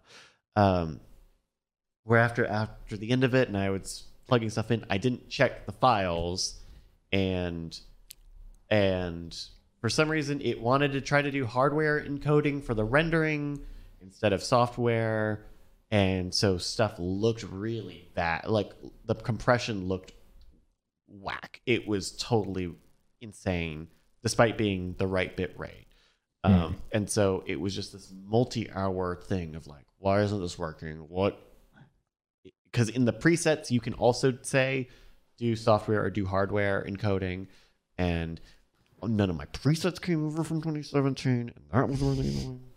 And so it ended up normally uh, mondays i am done with the day at about 3 2 to 3 a.m and on that monday it was like 6 a.m and it was very annoying. So uh, i'm on the 2020 train you jackals. Uh, Here's the question: Are you gonna stick with your exact version that you have right now for another three years, or are you gonna update when updates come along? Not if he wants to use the pipeline. I, I, I'm gonna hold off. I'm gonna hold off as long as I can. Or- oh, I am or- gonna hold off as long as I Or are you gonna hold off until the next like big number iteration? Well, I don't mind update. I, I don't mind updating in year. I would I would I would be hesitant to update years versus in year. Hmm. I'm fine getting 20 the new version of 2020 uh, unless they make like a 2020.1, which is technically a different version. I'm not happy about it at all. that that's where I'm at. I'm not happy about it at all. Uh, we'll see. maybe I don't know. Yeah, And- Matt, Matt was a little baffled. He's like, "What is going on? Really? Like, what what happened to his computer? Like, is he a pirate? Like, what's happening?" What? No, I, And like, like he was just No. he he couldn't wrap his mind around it. you were not here for this. Every month, Brandt would come to this program and say, "Here's the new way Adobe fucked up the entire Creative Cloud." Oh yeah, Here's a new issue that I can't solve that they maybe Yep. don't even know about. Uh-huh. no, Yep. thank you. I have to do I that that Monday schedule where I am done with the day at 2 a.m. only works because it is a well-oiled machine. I don't have to think about oh, oh, did oh, they treat WMVs different this week? Like it works really well, and also legacy title designer, the old title designer still whips ass, and it's insanity that they don't have The old title designer was bad. No, it was good. It, it was it was pretty bad. You couldn't even center text. You could. No, you, or you, you could you couldn't align it to the center of your composition. You absolutely could. In the old You're old title, about, you're tool, talking about you legacy could not. titles, Legacy right? title design. Yeah, you could. It was easier to center because it was actually built into the title thing. Now panel. you have to scroll down to essential graphics to center. Essential Graphics, you just have a separate tab. I do have to have the essential graphics always present. I, now I'm talking about 2017 title designer. Uh, the old title designer definitely does have a center button. Yeah. I Okay, well, there were a lot of bad things about the old title designer. disagree. I, I will say I love the fact that you can change a title without changing all the titles, even if you've used reused the same title. Whereas like Legacy, it's like, no, that's your title card and it's in your bin. And now it's Then duplicate it and make another one if you need a separate. one. that's what alt click. That's what the alt drag does. That makes a separate one. There's there was a rhyme and a reason to the. Oh, I just- and then we I, we talked about that palming video. That palming video that was like seven layers. That would have been like 20 layers if I had to use the new title thing because all the different the six different title cards. Uh, no, actually, uh, with a text layer, you can actually have all of your instances of text in one layer. Yep. At, in one clip. Could you align the separate instances? Yeah. I don't want to do that. I'm interested in that. At the, at the very least, now you can commiserate with us on all of the dumb right. ways in which it Like, breaks. do you know Premiere took away MKV, motherfuckers? Yeah. Motherfuckers. It ever had MKV? It did. Oh, yeah, for like- like a two-year I period. opened a project. Two years, but I was not. I opened a project for the 2019 thing because I had to re-render out a bunch of videos as uh, non-music versions, Mm-hmm. so that way I could play music over it and it, it wouldn't be dumb. Um, and one of those videos, I used an MKV as a cutaway clip because I had a screen capture from OBS and it went out to MKV. Uh, and then I opened it up in in the current version of Premiere, and it's like. I don't Yeah. know. I don't know what to do with this. It's just like doesn't doesn't work. And like you look it up and in the Adobe site, it's like, yeah, we're just no longer doing it. right. Like, Which I mean, whatever. If if you have FFmpeg, it's super easy to convert it to literally anything else. But OBS remuxes yeah, yeah, yeah. KV now too. Like that's we so behind the scenes we, that's what we do. We used to do WMV for the streaming. We would just Wow. record in Windows Media Video because it was crash proof. Um, and uh, MP4 is not, but MP4 Right. is very easy to edit. But MKV is crash proof. Yep. So if it crashes, the file still works up until where it crashed. right. Um, and you just need OBS to say, hey, just do the thing to change the title or change the container, and it, it works. It takes like a second. It it Yeah. uh, surprisingly works well. Um, also, FFmpeg. If you ever have that issue where um, you have to integrate like uh, iPhone footage into a composition, Yeah. uh, Premiere freaks out because it's variable frame rate. Yeah, and it has no idea what to do with that. Uh, you can just mm, type in a little little command in the FFmpeg, and it just spits it out to a, a, a conformed uh, standard frame rate. oh, that's cool. Yeah. Uh, I I got some third party video converter thing that I think also does that amongst a number of things, but like it handles that HEVC iPhone style footage. yeah, I've been using Handbrake. Handbrake Yeah. fine. I- I think Handbrake is built off of the backbone of FFmpeg. Yeah, Ah. it is. So, uh, so that's that. Um, talking. There's all. There's all our tech stuff. Tech tech of the program. One last thing here in January, if you are hearing this and this episode doesn't take three weeks to come out, I'm looking at me. Uh, we at Night Attack are doing SF Sketchfest this year, and Oh. so uh, I think it's the third. Let me let me actually see what day it is because I think I have it pulled up right here. At January twenty second, uh, eight o'clock to nine thirty o'clock in San Francisco. Night Attack uh, is coming to SF Sketchfest at uh, PianoFight. Uh, it's twenty dollars. Uh, Brian and Justin will be there. Uh, guests Veronica Belmont, Anthony Carboni, and Hey. Rebecca Watson uh, are going to be joining us, uh, which is great. That's a great lineup of people. Anthony Carboni and Veronica Belmont are very difficult to get in contact with. They are very busy doing Star Uh, Wars, yeah. Adobe. Uh, so having them back on the show in that format is great. And uh, uh, as far as I know, we will be able to record it. Uh, we will be able to put it out whenever we want. I, as with all the live shows, people want us to stream it. Also, uh, that is always the last thing on my mind. I Sure. For this one, we just talked to the tech people. We will have about forty-five minutes to set up. I will have about forty-five minutes to set up all the recordings, uh, which is probably enough time for one person to do a two camera setup plus all the audio wrangling which is always wrangling because no house is built to do that um, uh, so maybe i will have my phone and we will do a stream probably not um, but uh, wednesday january 22nd the tickets are 20 bucks please come see us And it's in San Francisco. San Francisco. Wow. SF Sketchfest. We actually have performed. Uh, the last San Francisco show we did for Night Attack was at PianoFight, that bar, but it was in the small front um, space. They have a, a front venue and they have an actual theater. We are in the actual theater this time. Oh, nice. Yeah, so this will be this will be a good one to come out to. Um, plenty of good guests. I have no idea what we're gonna do. I don't. I never know what we're gonna do. And they probably don't until January 21st or so. no, about twenty second, about 22nd? four, Okay. five, eight, five p.m. Uh-huh. You know, that's when they'll decide.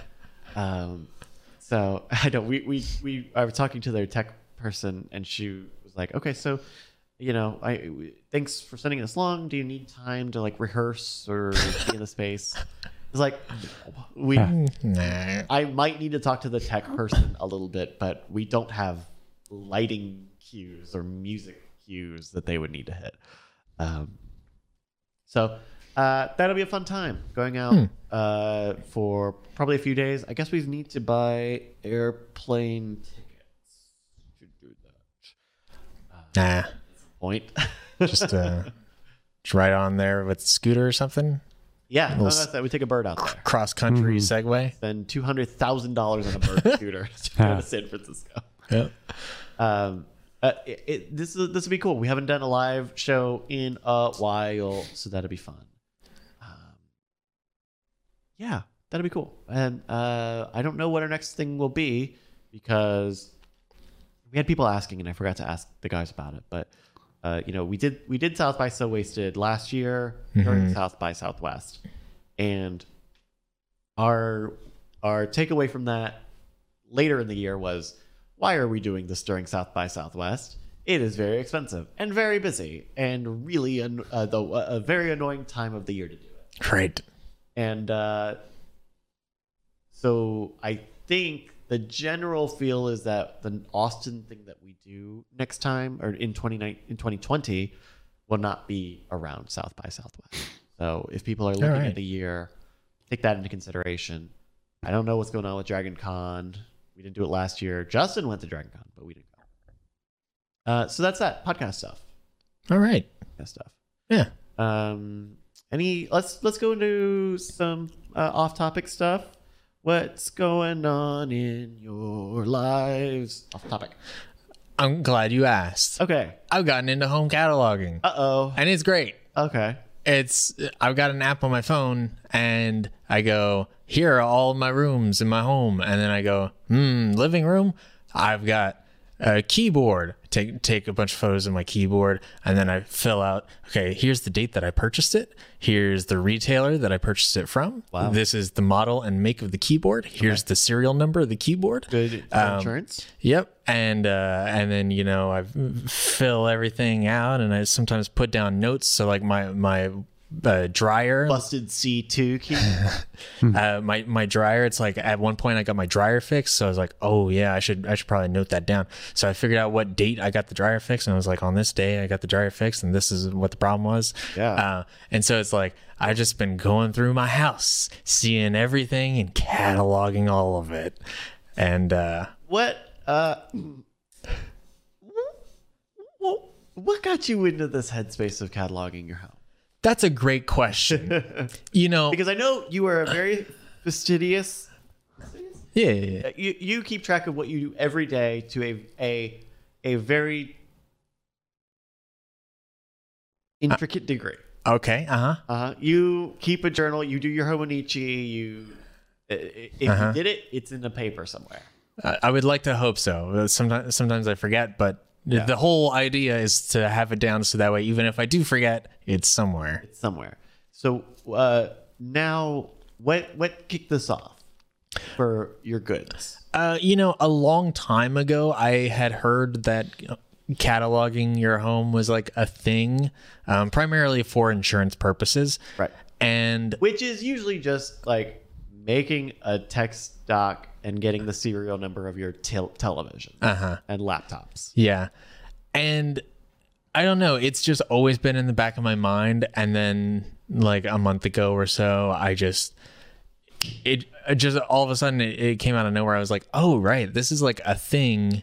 Uh, maybe maybe I had ordered something and I was like, "Oh, it would be a good idea to like keep track of information from this or something." Sure. and uh and just like anytime i have to remember when i ordered something to see if it's in warranty or something i have to like go dig through a ton of really old emails and try to see if things match up or whatever um and I just I just looked through the app store and I was like, this seems like it makes sense, and and so I've been doing that, and it's it, it's something that I, I I try to like every week add a couple items, so I'm not doing everything all at once.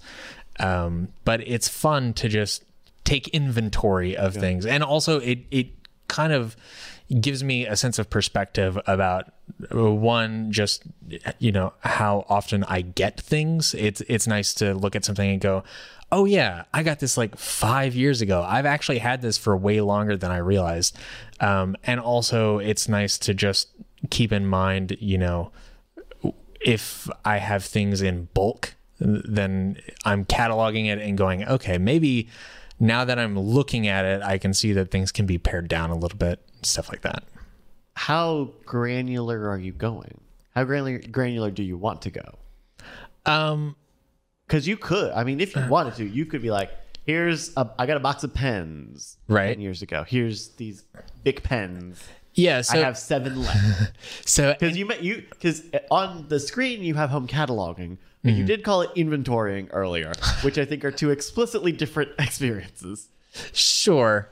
Um, so I anything can't go out. I got to inventory my, my bathroom tonight. So anything that's consumable, I'm not putting in the the catalog. Okay. So if it is like a pen that I run through and throw out, I wouldn't catalog it. But if it's a pen that I keep and refill, then I, I will catalog that. Okay. Uh, so that kind of thing. But also, I'm starting big and working my way down. So it's like here's you know, uh, and here's a, a bed.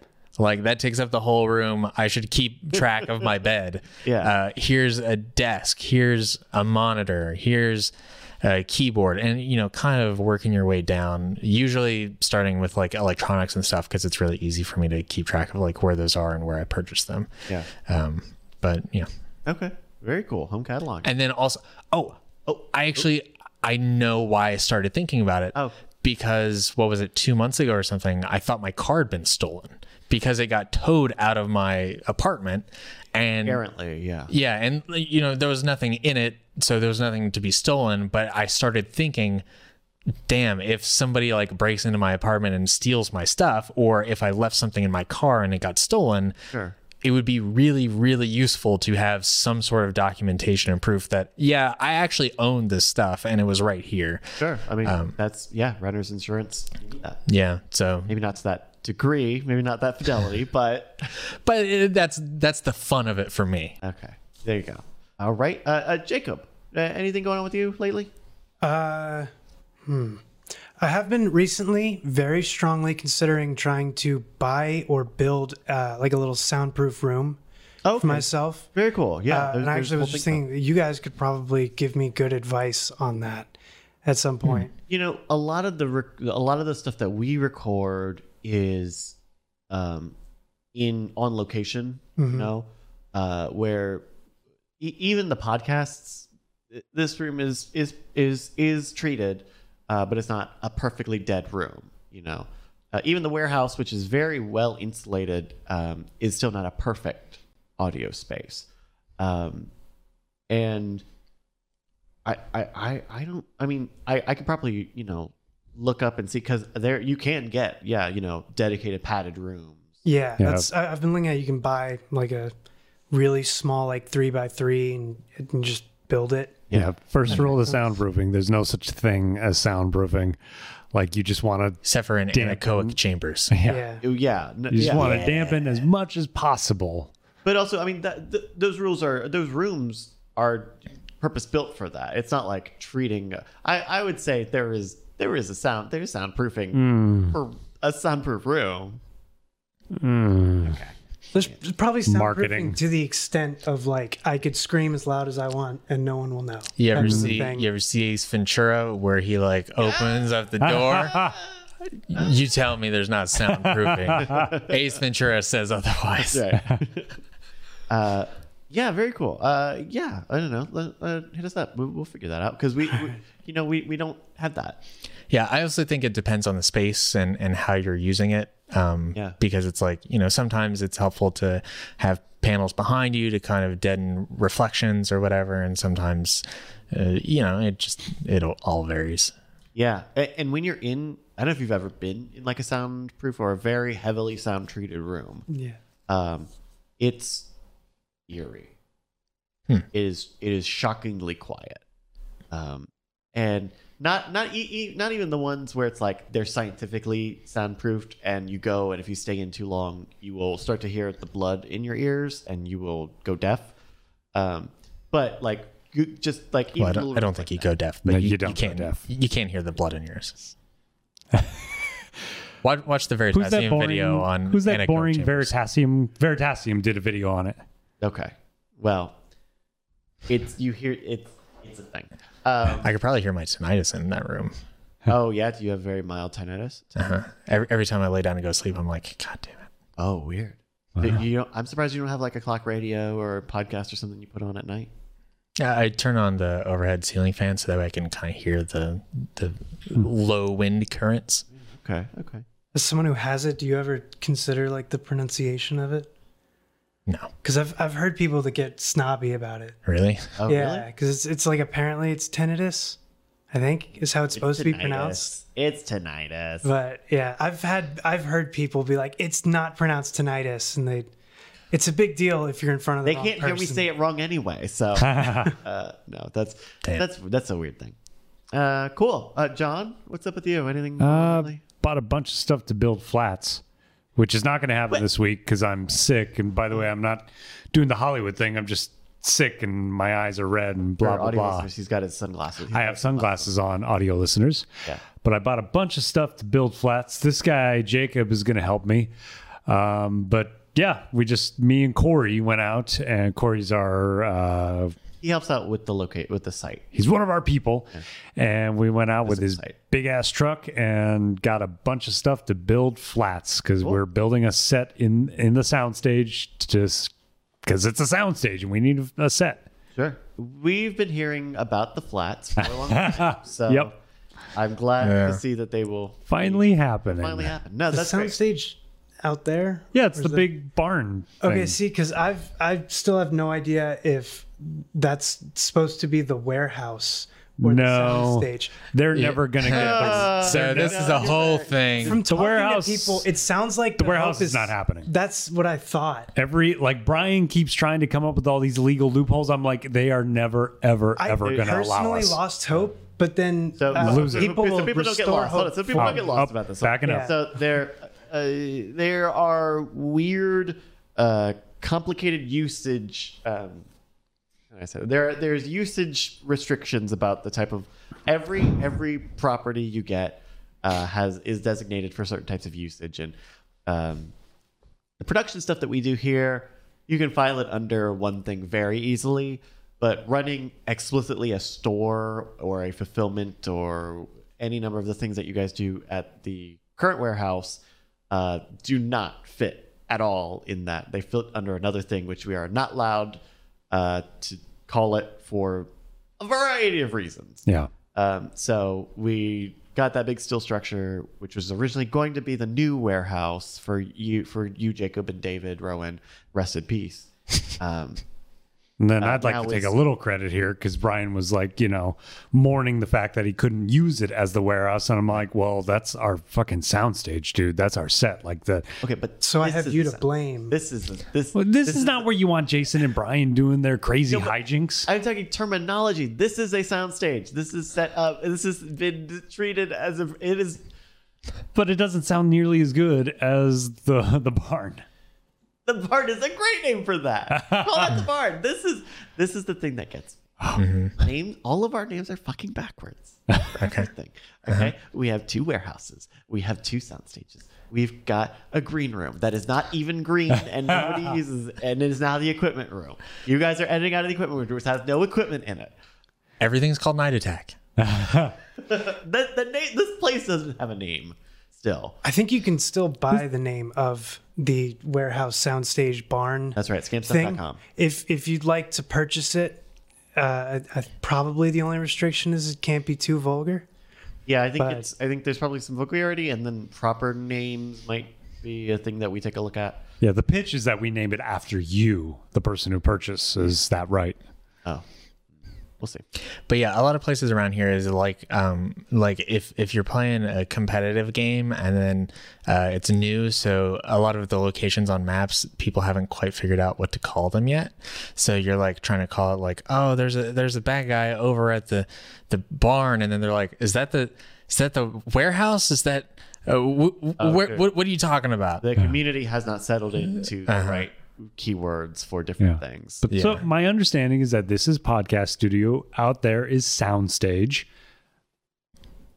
We work in the editing room, and the green room is now the equipment room. saying all the good sound equipment and all the sets are here anyway. I called the soundstage the warehouse for a long time, and then it's like, well, It's not uh, going to be a warehouse. and I've heard and people call I'm this the warehouse, what? and that What? really confused me. That's No. super confusing because I've never Not- heard that not in any my The life. whole place you might call it warehouse, but Brian calls it campus, which I think is a very I thought this was just HQ. well. So I've also. You're right. Hey, you're right, Jacob. There are a lot of names, a lot of the stuff. Yeah. Uh, the kitchen slash common area slash there's a couch in there. Yeah, I call that the kitchen. Even the far side with the with the couch. That's hard to call I don't. a couch. I don't. I don't really call that anything. It's the situation because situation. it barely exists It is not a situation. It's a room. It is- situation room. There's a whiteboard. It's the war see, room. the white. see, The the, whiteboard belongs to the kitchen. The whiteboard is Yeah, yeah, yeah. Never heard of a kitchen with It's a it's really okay. it's really just a wide hallway with appliances in it. It is not a lot. Actually, not a lot of appliances. yeah, it has more almost- cabinets than anything. It has a. It has like four half fridges. it almost has one fridge. It definitely doesn't have a stove. no Funny stove. enough, there is a fridge and freezer on campus. Uh-huh. It is not in this building. It is in the bar. and it's a full size fridge it's a and real freezer, fridge. which I only its only function right now is to keep my giant ice cubes frozen for my coffee. How are you gonna have a soundstage without a bunch of refrigerators? running constantly Yep. all the time with ice makers. I will say, I will say, working out of the editing room, that's one thing I'm not a huge fan of is the mini fridge because I do hear it, and it's just Oh. like because I, I I used to ed- back when I first started editing stuff here, I would edit in my apartment room, my very small apartment room, which I also slept in, and also had a mini fridge in, and did literally everything in. I didn't leave that room, and so I would have a mini fridge right next to me when I was editing, and it drove me insane. See, I thought it would help with your tinnitus. Uh, no. But it's mild, but his is so mild he only hears it at night, Oh, right? Or, or just when it's quiet enough. I mean, yeah, but I'm saying like, okay, anyway, I don't know. But also, a high pitch whine is not really a great substitute for tinnitus because it's the same thing, Yeah. except the fridge is louder. That's true. Uh, very cool. Uh, uh, for me, so What have you been up to, Bryce? Thank you for asking. I uh, I have really like gone in the deep end on Oh no. competitive spy party. Okay. What? Yeah, yeah. yeah. I'm, I'm, pu- I'm pulling this up. Spy Party is a video game. Oh, Spy Party is a video game. Uh, it's a two. It's a two. It's a one v one uh, multiplayer game uh, where someone is a sniper and someone is um, a uh, a spy in a, a party, and you have to Nice. as the spy. You have to do things in the half of the people on the crowd are. Hopefully, they're googling this and not checking Twitter. And they're just like, God, what time is it? Yeah. Jesus. No, uh, uh, and so they run their own um, competitive league of Spy Party, and so uh, they even have like prizes and the whole tournament bracket set up.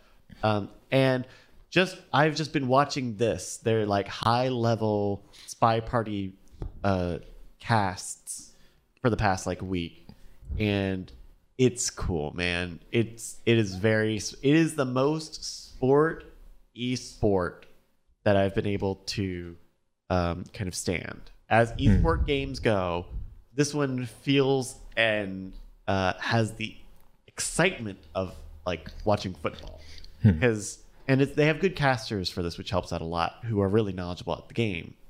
And so, you know, once you're like, oh man, what's he gonna do? He did all of the like invisible missions he needed to do, but now he's got to do he's got to put a bug on the ambassador, and there's it, that's a hard tell. So when your guy does it, uh, your character does an animation that no innocent NPC would ever do. They move their arm like this, or you know, they they move their arm in a way that nobody, no other NPC would. So the spies have objectives they have to complete on the map. They have to go around and complete these objectives, um, but they have to do so while blending into the surrounding NPCs.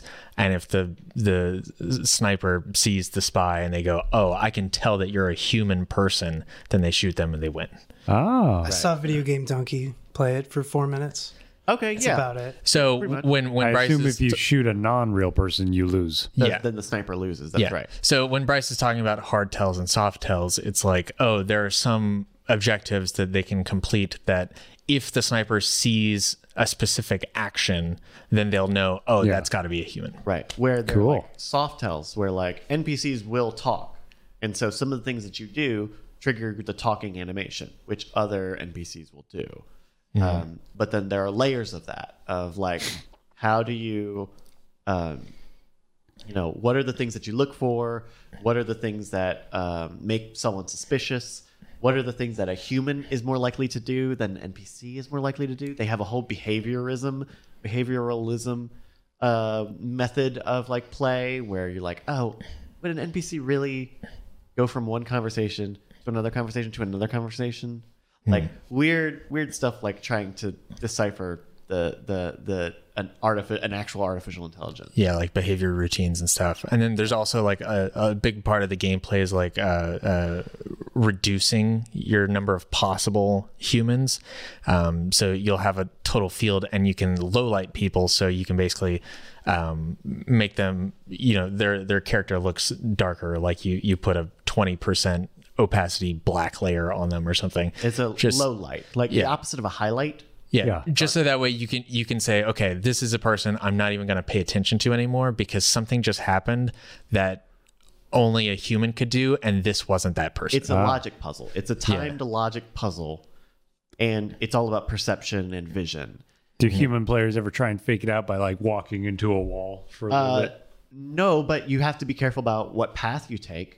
You have to be you have to be aware of when uh, you collide with another character, what the AI would do in terms of bouncing and trying to path around each other. Um, you know, if you Or walk like- too close, if you walk too close to somebody, you need to do like that arm move to. If you path it in such a way that you can hide that arm, that's going to be really suspicious. But is that better than doing it, uh, doing a very visible tell and hoping that they aren't looking? Um, you know, that's sort of the interplay there.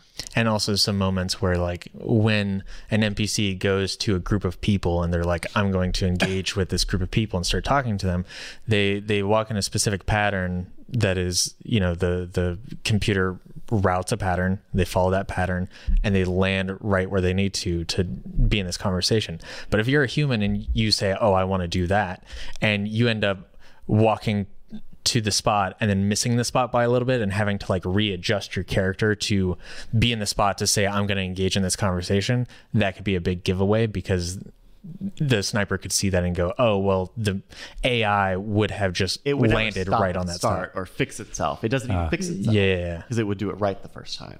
And so there are a lot of executional things like that where, Mm-hmm. you know, it's, when you see videos of like people who like YouTubers playing the game, that's a very big tell is when they like stutter step, right? Where they stop and stop and start and start. Um, and when you watch the high level play, that stuff is all like smoothed over. They know where to start and stop. They know how to path stuff. It's it's it's really cool watching this stuff. And I think I think a lot of people won't do it. I think there probably isn't much, but it it I think proves very uh, very well Spy Party as a legitimate esports competitive game. Do you choose who you be, or is it random assignment? Uh, it uh, if if you're just playing the casual, uh, you I think you can pick the whole cast of of of who is in in play and who has different roles. Uh, in the competitive mode, I think they can pick some roles, but they I think it's randomized who their actual character is. Uh, it's very cool. I want to play it. I also have not played it. I've watched a lot of this game and still have not played it. Played it. I think I have a stream coming up on Friday that I kind of want to do, but I want to find someone who wants to play it, Sure. um, so that it's not just me trying to find randos. Because I think the community, like they have a Discord and people look for stuff there, uh, but I don't think the audience and the people playing it is enough for there to just be an open lobby for matchmaking, which makes it tough. So uh, that's that's Spy Party. That's kind of what I've been really into. It was very funny because we do Cordkillers, and every week I have to like talk about something, you know, a TV show or movie, and I've had like nothing. It's been this for the past week. Um, uh, any other off-topic stuff? Any other any other stuff? Okay. Well, this is uh, the part of the show where we uh, talk about uh, plugs. Jacob, as the newest member here, we're going to start with you. Do you have anything you want to plug or promote? Uh, John's newer than me. Oh snap! Yeah. This newer than you. John, Huh? what would you what would you like to? Oh, uh, Pulled a rank. I'm on Twitter. I look, know. look me up. Skeptically pwned. Sure. Okay, there we go. Jacob. Uh, I'm also on Twitter, but I don't really use it. Uh, I'll probably. I, I've wanted for a while to start like actually using Twitter, so maybe I'll get around to it and then I'll plug it. 2020. Yeah, we'll see. 2020. Let's make bad decisions. Uh, Brandt. Uh, these are real, more real than David's death. um, I think I explicitly didn't say plugs because I thought I would say them later to tee you up for that, and then I did not say plugs. fair. So that's great. Um, okay. Uh, you can find me on Twitter at Gatowag. That's G A T O W A G, or Instagram at the same name, or Twitch at the same name, or just about any. Uh, all of the Modern Rogue Show uh, social accounts are me as well. That's right. Uh, you can find me on Twitter at Brycecast, B-R-Y-C-A-S. I do a lot of streaming here on the Twitch account, Night Attack, or twitch.tv slash Night Attack. Uh, I also man the at Scam Nation Show accounts on Twitter and Instagram, so those are usually me. Uh, this show is called The Bizarre Briefing. We do it every month. Uh, you can find more at bizarrebriefing.com. You can find past episodes, show notes, time codes, links, all that sort of good stuff there. If you want to watch the video version of this, if you're if you're a millennial and you need to watch the video version of this, go to youtube.com slash scam stuff. That's also where we post uh, the video version of this program. We record this, we try to record this at the end of the month. Uh, New Year's and stuff made it tough. We didn't talk about New Year's. Everybody have a good New Year's? Eh. Yeah. Yeah, I, sure. I was wondering if like the it's a new decade, if that was going to be a big deal. Oh. I, I realized that a millennia was transitioned into Yeah. like in all of our lifetimes. Y2K. Yeah. Yeah. So I was like, oh no, it doesn't Old hat. at all. Old hat. Yeah. Uh, but we can appreciate it better. Meh. We can appreciate it better than 20 years ago. Meh. Okay. So, I just worked during all the New Year's, so yeah. I uh, saw a bunch of illegal fireworks in downtown. Yeah. Oh, my neighborhood was crazy with fireworks. Yeah. I I would heard no a lot. respect. Like at 11 p.m. and like there, it's like there's probably a baby in the area, I heard Yeah. some fireworks at like two or three a.m. Yeah. and I was like, I hate you. a lot, a lot during the day of New Year's Eve. Also, a lot Yeah. very early. Well, also That was that was the weirdest. one. very early fireworks. around here, people do fireworks for all holidays. That's right. It's ridiculous. That's right. Um, so, uh, new year, new us, uh, but same old links uh, and all that good stuff. Uh, thank you guys so much for watching. We will be back with a new episode next month. Uh, but until then, we're going to say bye bye. Bye. Bye. Diamond Club hopes you have enjoyed this program.